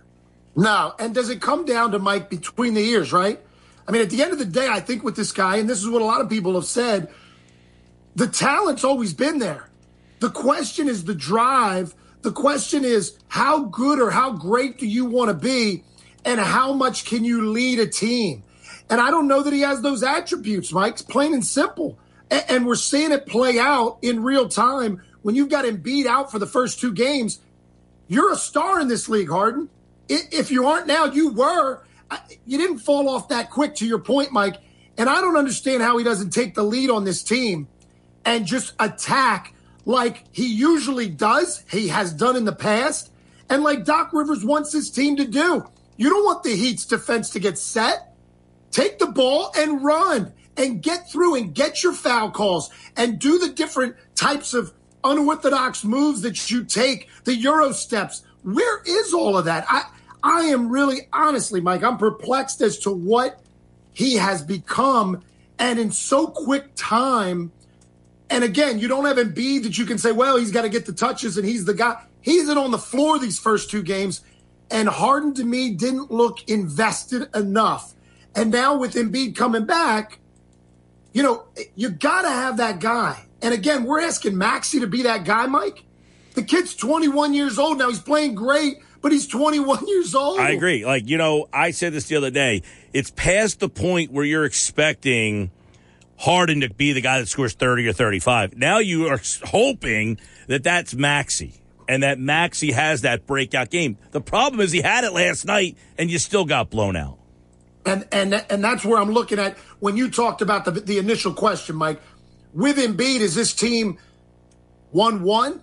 Do they steal two in Miami? No, I don't think they steal two in Miami, and I don't even know that they'd still be one on one because the Heat right now, to me, just look like a really well organized and fine oiled machine out there.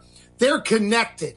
I mean, Jimmy Butler, Mike, the game that he has and the evolution of his game over the years. I mean, the way that he facilitates the game, but whenever he needs to, he takes it over and he scores. Uh, that's the guy you want. Yeah. Well, he's Now, played outstanding in these playoffs. There's no question. The guy is a is a he has become a bigger leader than I ever expected him to be, to be honest, Mike. I never saw him as that guy. And I just feel like the Miami Heat players, they get on his coattails and they ride with him, man. And it, it- look, at this point, when you look at the East, Mike, who do you see? You got an injured Sixers team with a Harden who's not playing up to capability. You got this Heat team that's the number one seed, but nobody ever really felt they were the number one seed. But now they're playing great basketball at the right time. And then you've got this Boston Milwaukee series. Uh, You know, who do you lean to? I'm looking at Miami going, yeah, I see Giannis and I see the Celtics, but man, this Heat team, they find a way, Mike. And they're going to have home court, by the way. Yeah, I, I look the the the Boston Milwaukee thing. I think that's going to go seven. Giannis is obviously just an absolute beast over there, but they lost the other night when Marcus Smart was out. They don't have Middleton, so that whole series I think is going to extend. This one here, you know, you take a look at. They're coming back to Philly. Now, we don't know what's going to happen with Embiid. There is some talk that he's going to play or at least try to play. He's got to pass concussion stuff. I mean, the guy broke his orbital bone on the left side. Now he's broken it the other one on the right side. He's probably going to have to wear the mask. He's going to have the thumb still, the ligament still torn on the thumb. That's going to need surgery when the season's over here. So, what kind of Embiid are you actually getting? Here's the thing. They've been in these games if they can make shots. They shot 20% from three. They're shooting, well, you know, the last two games they've been horrendous. And I said this in the last series against Toronto. They were on fire. Danny Green had eight threes between game six and five. And now he's not hitting the broadside of a barn. But that's what you get with role guys. They're going to hit eight threes over a two game stretch, and they're going to hit no threes over a two game stretch. Niang was 0 for 7. Green 1 for 9.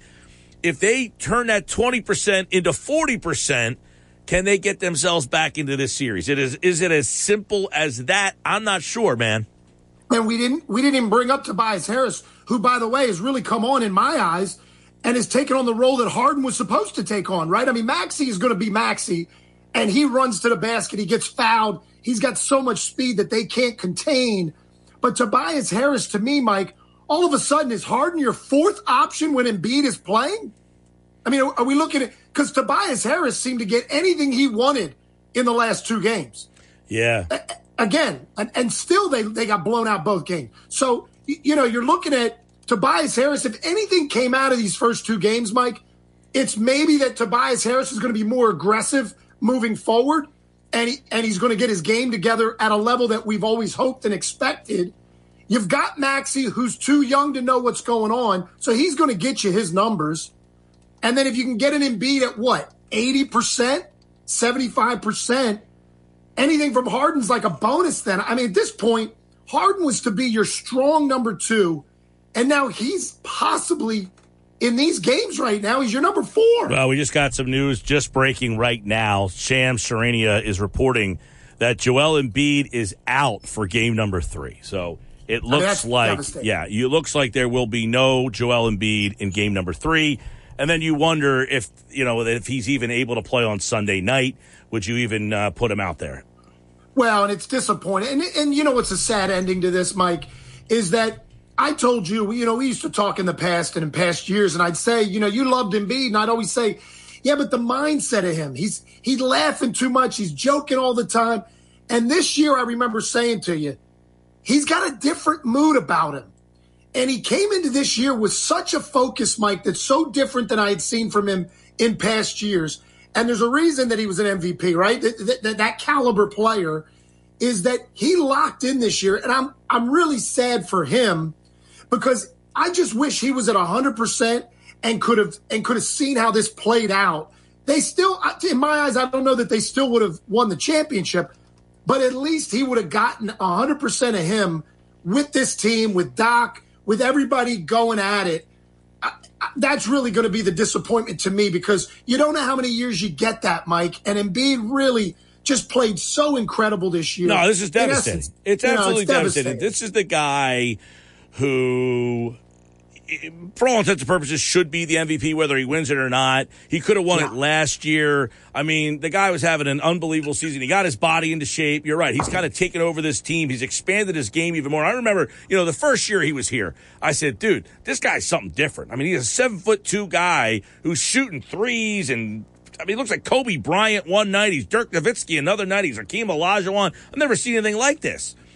And here he is now. He's matured into this player and for him to get knocked out by a, an inadvertent elbow that he just can't play now, it's sickening. It, it's just sickening. This this playoff series has been a sham. I mean, they just they can't compete. That, but as as Kendrick Perkins tweeted last night, watching the Sixers without Embiid, they're they're barely a play playoff team with, if without him.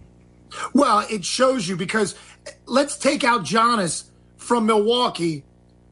Are they?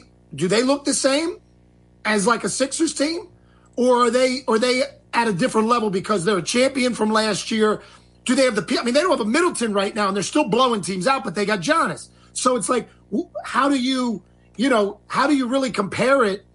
I get what you're saying, Mike. They, you know, the Sixers tried to fill in a piece with Harden because Simmons never showed up this year. And without Embiid, it's a different team. I mean, they can compete for the first half, and they do. They try to keep up with this team. But if you don't have Embiid, which you're not now for game three, Mike, the crowd's only going to take you so far. And then the, the Heat are going to take over. And and I just I have a feeling the Sixers won't be able to hold up for four quarters without Embiid. That's that's going to be the biggest well, issue. There's no, you know, yeah, they're you know in a situation. And let's look, let's they come out and, and they could have won one, either one of these two games if they just shot the ball better.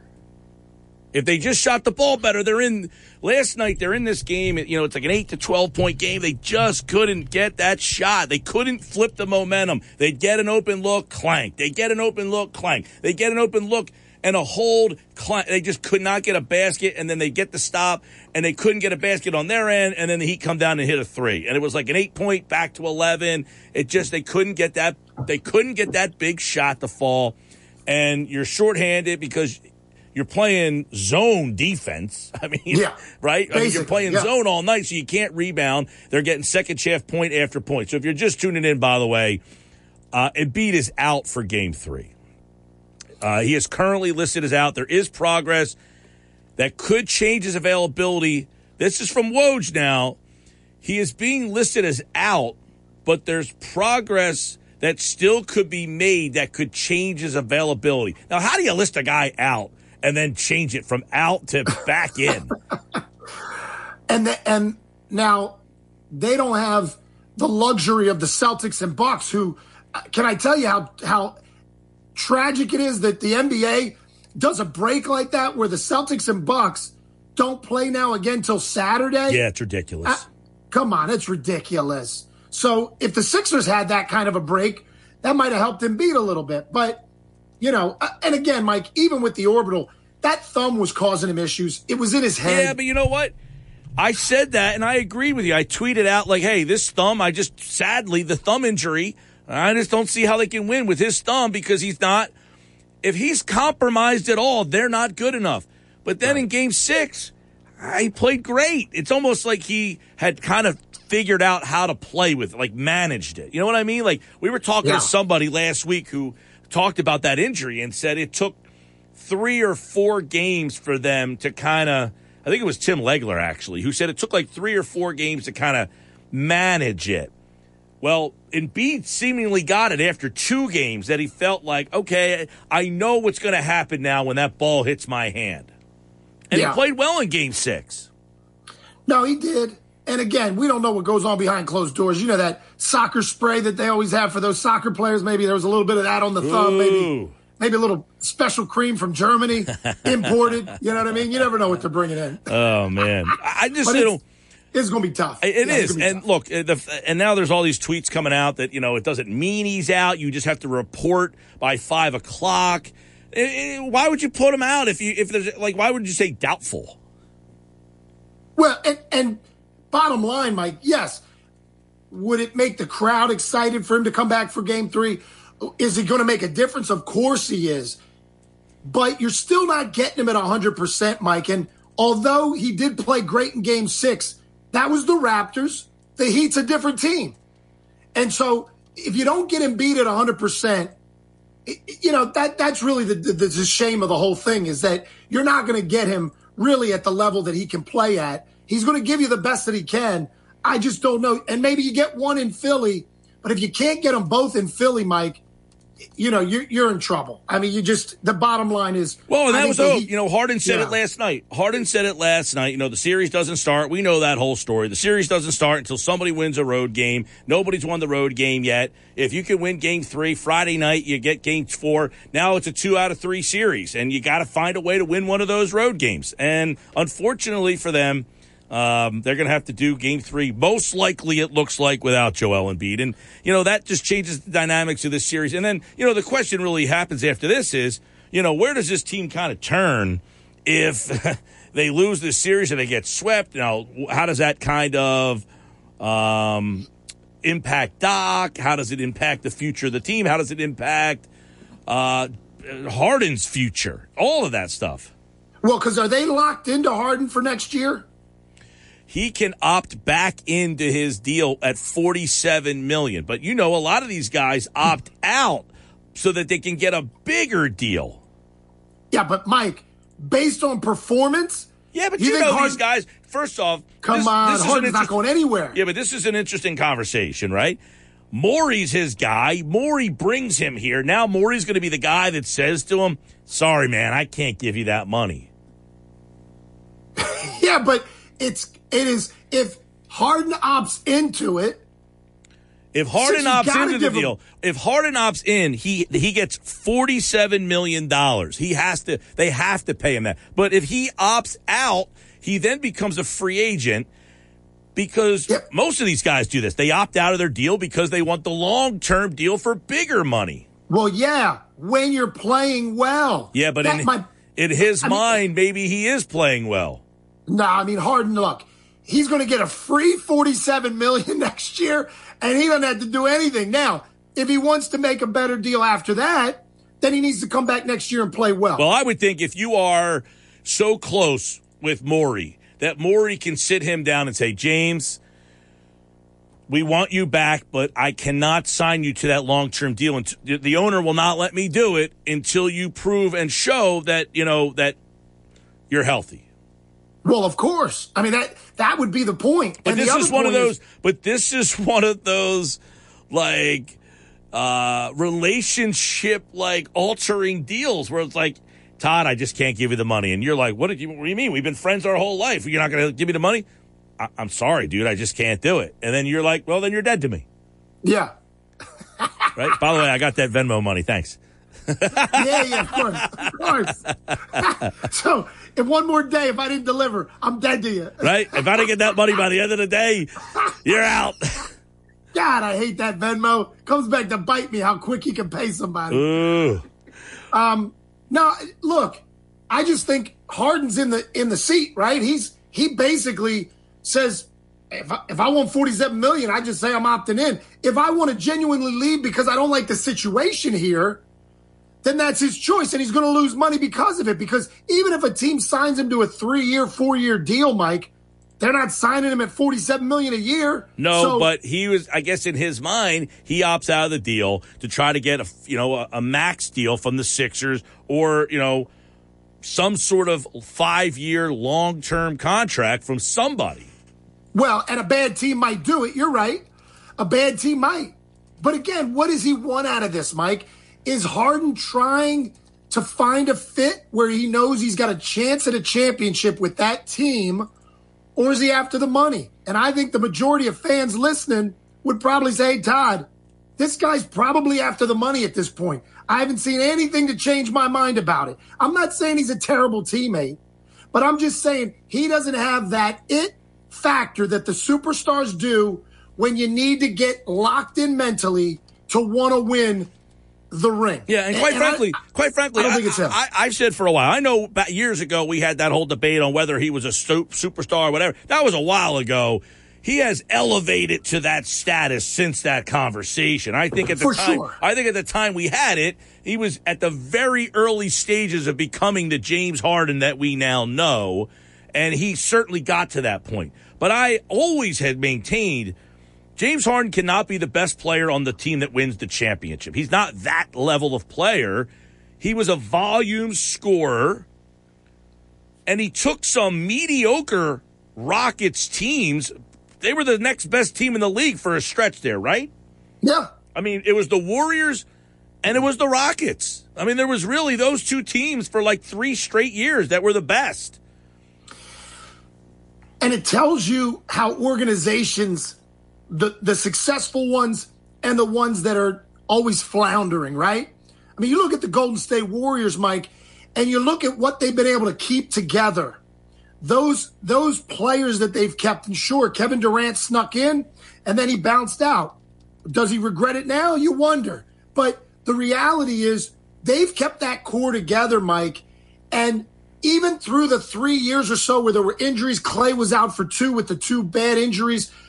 They, they, you see what it is. It's come back around again, right? And there they are at the top of the game, at the top of the Western Conference. When I look back at OKC in the beginning, Mike, Harden always needs the ball in his hands. Westbrook always needs the ball in his hands. Durant basically needs the ball in his hands. They had all three of those guys on the same team, Mike, but they all needed the ball because, you know, as much as Westbrook might try to get off the assists and gets those triple doubles, the reality is he wants that ball in his hands most of the time. Yeah. So, and and to your point, those guys. The only way that Kevin Durant got the championship is that he went to Golden State. And again, I'm not saying that he's not an the number one player in the league. I know Giannis now. You, there'd be an argument there, but the point is he had to go to another team with other really great players that know how to play at that level to be able to get that championship. Those three guys together at OKC, I don't think ever could have. Right? I mean, it just it, it's not built into them like that. Yeah, I, I know that um, the Harden thing is going to be very interesting because of the relationship with Morey and the fact that this team, you know, obviously has been on the precipice of the second round for all these years. And you got to have some consistency. They've been in the second round with like five different rosters. I mean, they haven't had the. It's not like those teams that build and grow together and they keep getting knocked off and they come back and they lose again and then they come back and then they finally. Every year, it's it's a different team. It's a different roster. Well, what's going to be the backlash in Philly, Mike? If let's say the the Sixers get knocked out this round, they get knocked out the second round. You've got Embiid who's injured, obviously. How much of a backlash on Harden is this going to be, or, or kind of a uh, where where the fans blame because there's going to be blame and they're going to try and dish it out. What are they going to blame? Is is the percentage going to be Embiid's injury is the blame, or is it going to be Harden, or is it going to be Doc? What's the blame game going to be? Well, they hate that, they, they hate Rivers. I, I'll tell you that right now. They hate Rivers. The, the, the Philly does not want Doc as their head coach. Nope, they're done with him. I mean, the fans here, they blame the coach in every sport for everything. Gabe Kapler was the worst. He gets fired. He's the coach of the year for the Giants, and they have the best team in the league. right, right. Brett well, Brown was the worst. They fire him. They bring Doc Rivers in. He, they're going to be so much better because they got rid of the worst. And now Rivers is actually worse than Brett Brown. And and where do I mean, Mike? They're getting top tier guys. Like Doc Rivers is literally one of the top, probably five or six coaches in this league. Where do the Philly fans want to go next? I mean, are we pulling out Mark Jackson? Are we pulling him out of the out of the commentating booth? What do we want in Philly? Like, what do those fans want out of a coach? You're not getting Phil Jackson to come out of oh, retirement. I mean, look, you and I have had the discussions on how important a coach is or isn't, and this goes to show. I mean, I don't say the coach has zero percent importance, but we put way too much on what they have, what kind of impact they have on a win and a loss. Is my point. So we want the guy fired because they're not good enough. But here you got Doc winning now. Hold on, He's been hold there. On. Hang on there. Let me take a break yeah. and we'll come back. All right. Yeah, yeah, yeah. yeah. All right. Sports Bash Live 97.3. Because I want to finish this. Because we have had disagreements with this, but now you're almost agreeing with me. It sounds like. well, not. I mean, I've got. There's other coaches in this league. Yeah. All right. Hold that thought. We'll take a break. Come back with more. Todd Rank is back here on the other side. Now back to more on 97.3 ESPN, South Jersey sports leader. At 534, the Sports Bash is brought to you by Philly Sports Trips. If you're a diehard Philly fan who's looking for some great Philly sports road trips, it's time to check out the full trip lineup at phillysportstrips.com. All right, Todd Rank is back, uh, former co-host of the Sports Bash here on 97.3 ESPN. We're talking about Doc and uh, Harden and what happens if this uh, series is done. and Embiid is listed as out for game number three, although I guess he's not officially, officially out. Make that make sense, right? well, I don't. Is is that a game that, that the Sixers are trying to play with the Heat? I don't know that you you tell them they're out, and then last minute he comes on like a Willis Reed, and the crowd goes nuts because they didn't know he was going to play. right? I don't. It's all sorts of crazy stuff. But I mean, but, you're asking who are they blaming here? I mean, it's yeah. hard to it, like again Rivers has not made it easy on himself. I'll say that. He has been somewhat of a pompous ass. So you believe? Because I don't look. I'm out here on the West Coast. I don't watch these interviews post game, all that stuff. Although he was the Clippers head coach, so I kind of I have a base and an understanding of Doc. I mean, he gets asked the other night, you know, hey, Paul Reed played a good game, and he says, well, uh, we're not going to do the Paul Reed victory tour here, you know, and that's his way of saying because Paul Reed is like the third big man. DeAndre Jordan has been horrible. He keeps playing Jordan. Well, he finally plays Reed at the last game of the season, and Reed has a big game. So someone says, Hey, do you wish you would have played Reed some more and got a more look at him before the playoffs? He says, Well, we're not going to do the Paul Reed victory tour here. So it's like, all right, dude. And then DeAndre Jordan, who didn't play one second in the series against the Raptors, he starts the first game of the series against Miami and he's cooked. I mean, out of Adebayo ate his lunch. He was a minus 22 in 17 minutes of play. Horrible. So he says, we like DJ and we're going to start him in game two, whether you like it or not. Right. So he gets, you believe the way he's coming across is first off, as a coach, especially in the NBA, right? You got a lot of eyes on you. Everybody wants to be a coach. Everybody wants to tell you what to do, what you're supposed to do. So I get the kind of defensive shell that some of these coaches put on, right? And well, then he gives you, but he also gives you Todd, you know, uh, you didn't play. You're going to tell me, like last year, somebody said, Hey, should you take Ben Simmons off late in the game? He doesn't shoot free throws really well. And he says, I'm going to take the one of the best point guards in the league, yeah, that's a smart decision. No, I think I'll coach and you you do that. And then what does well, he do? He takes him off the court. well, but Mike, this kind of personality, the way you become one of the better ones in the league as a coach, Phil Jackson did that before. Popovich has done it before. These guys will get an attitude with the media. They're going to tell you, "Hey guys, I do me, you do you."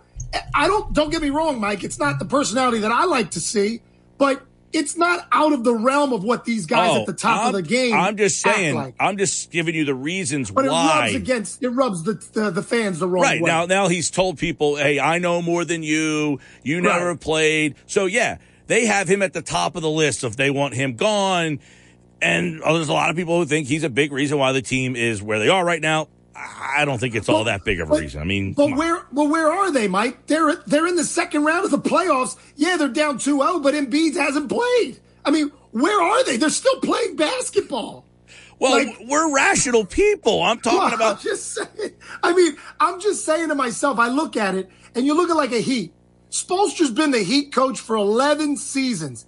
They don't win the championship every year, Mike. Sometimes they have a down year, but the consistency, when you and me talk about a coach, and I think maybe he matters a little more than you do, I think the key is the consistency of the coach. What's your the percentage? Mentality What's your percentage? And the.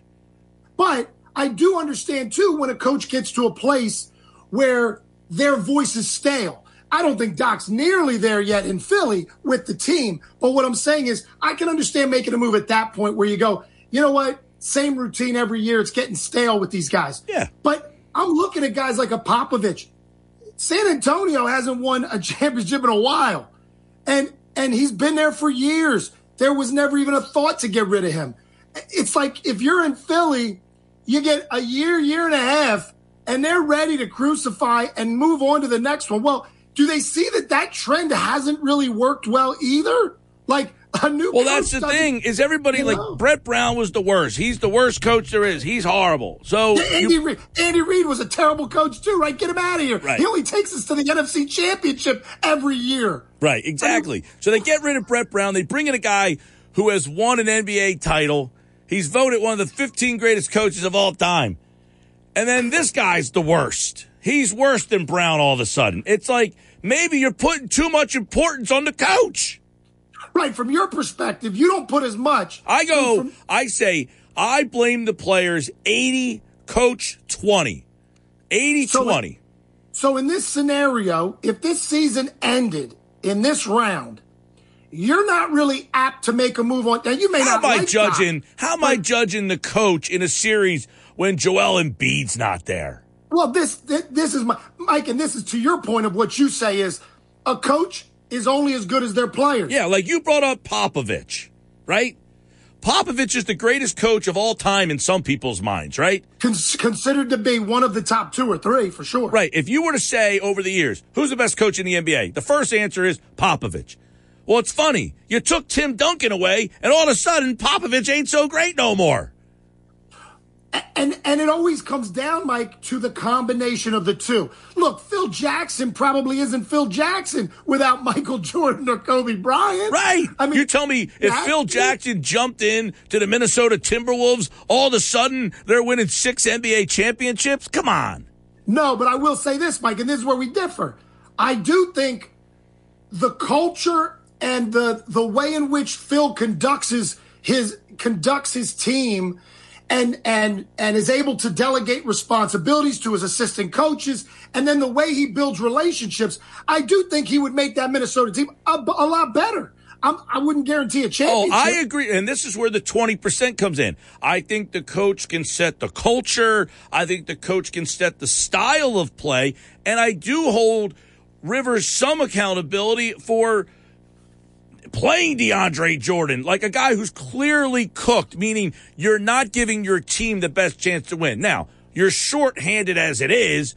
Don't play a guy who you're shorthanded and he's not the right fit. DeAndre Jordan is not the right style of player to defend Bam Adebayo. I mean, he's seven foot slow, and you're facing Bam, who's six foot nine and can jump out of the building. That's just not a matchup. So Doc not using the right personnel, I think, has put his team, which was already at a disadvantage, at a further disadvantage. So if so if Embiid doesn't play game three, you ideally you would like to see who start in place of Jordan. Well, here's where I think Rivers made the mistake. Okay. When they traded Drummond away, they had like 20 games or 25 games to take a look at the two kids, Paul Reed and Charles Bassey. Bassey, to me, is the guy they should be playing. He's a 6'11 athletic guy. He goes down to the G League, and I get it, it's the G League. But he's scoring 35 points and grabbing 28 rebounds a game down there. Like, at what point are you like, all right, maybe this guy's a little too advanced for this level. And all I'm asking for is 10 to 12 minutes. I'm not asking for him to replace Joel Embiid. I'm saying let him play 10 minutes.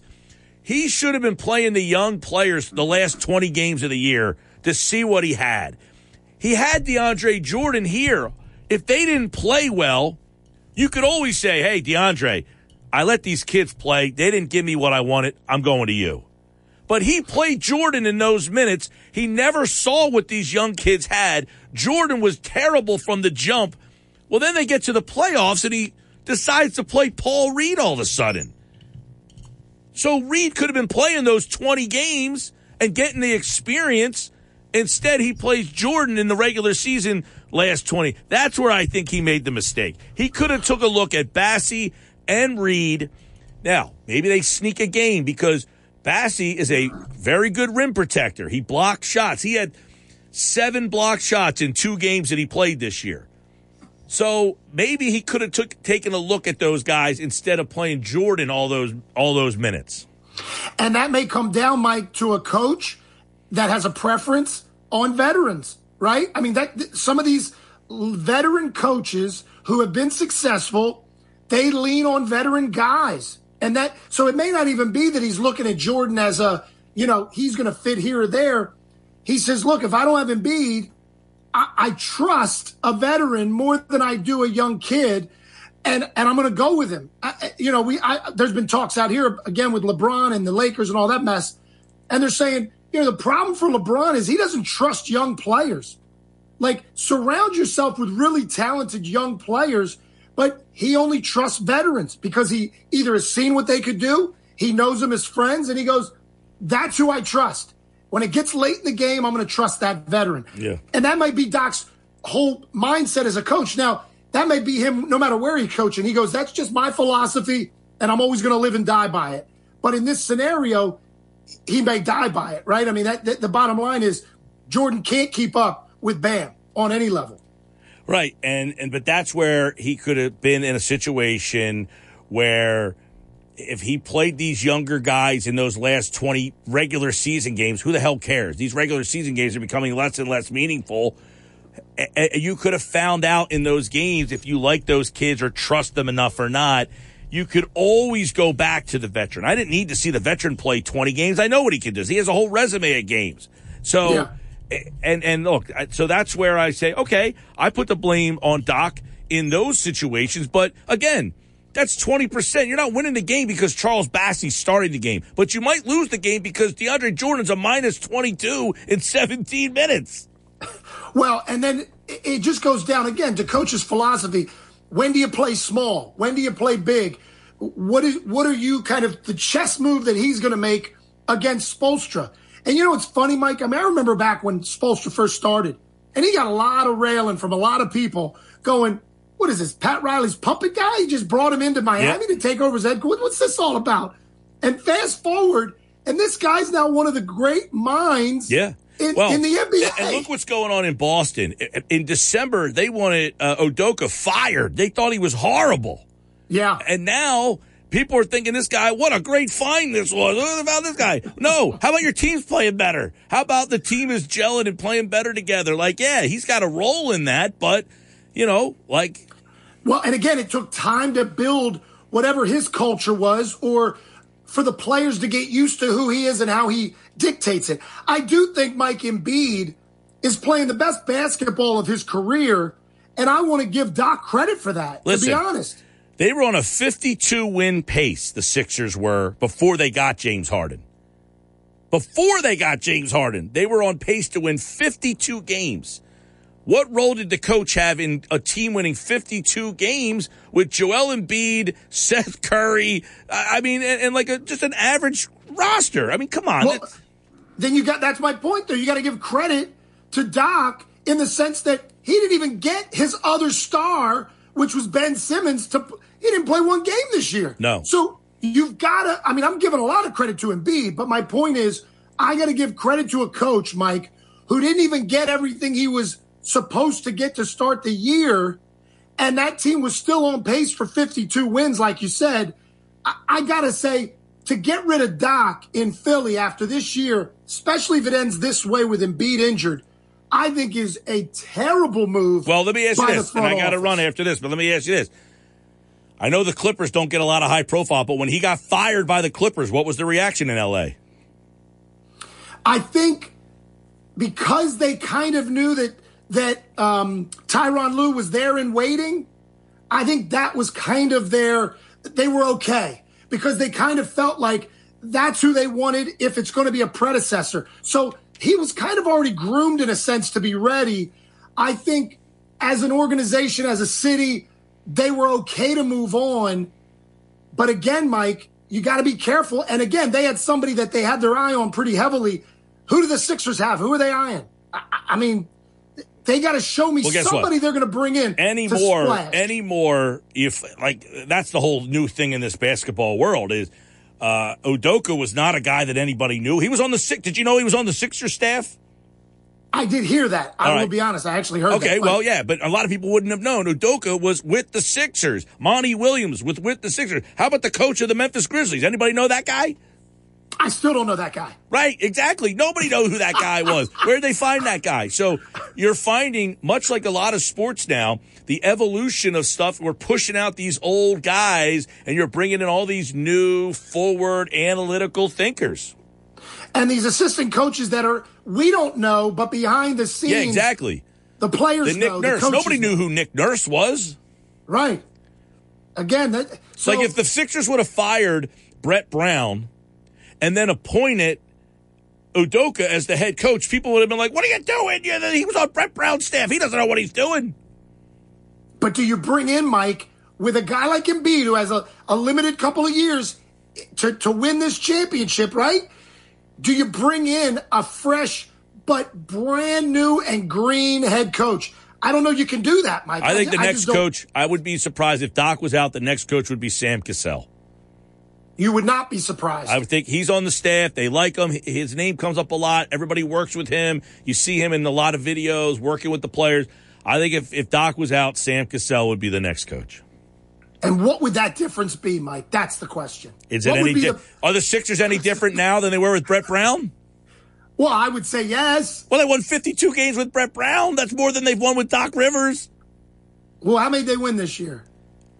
Uh, the Sixers' record this year was 52 is the high water mark. They won 51.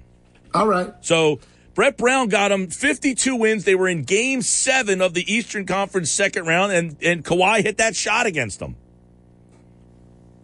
And now here we are, second round, Embiid orbital, and it may be the demise of Doc Rivers. We'll leave on that. See you, man. All right, buddy. All right, that's Todd Rank. We're back to close out the. Now, back to the Sports Bash. E ESPN. All right, uh, Keith Pompey joins Josh tonight on game night at 620. Talk a little Sixers and the Heat. I got a question for you real quick. You can pon- you know, ponder this overnight and then think about it. Chew on Get it. back to me tomorrow. I'll chew on it. Make this gum run now. Mel Kiper Jr. just did the NFL draft for like the 35th time. Yes. Is there anyone in any sport that's more identified with one specific event? More so than Mel Kiper is to the NFL draft. Good question. Is there anybody out there that is that associated with that event that is that well known? Wow. Think about that overnight. We'll do that on Happy Hour Friday tomorrow here on the Sports Bash, 97.3 ESPN. I hope you have a great night, everybody, each and every one of you. We'll talk to you tomorrow.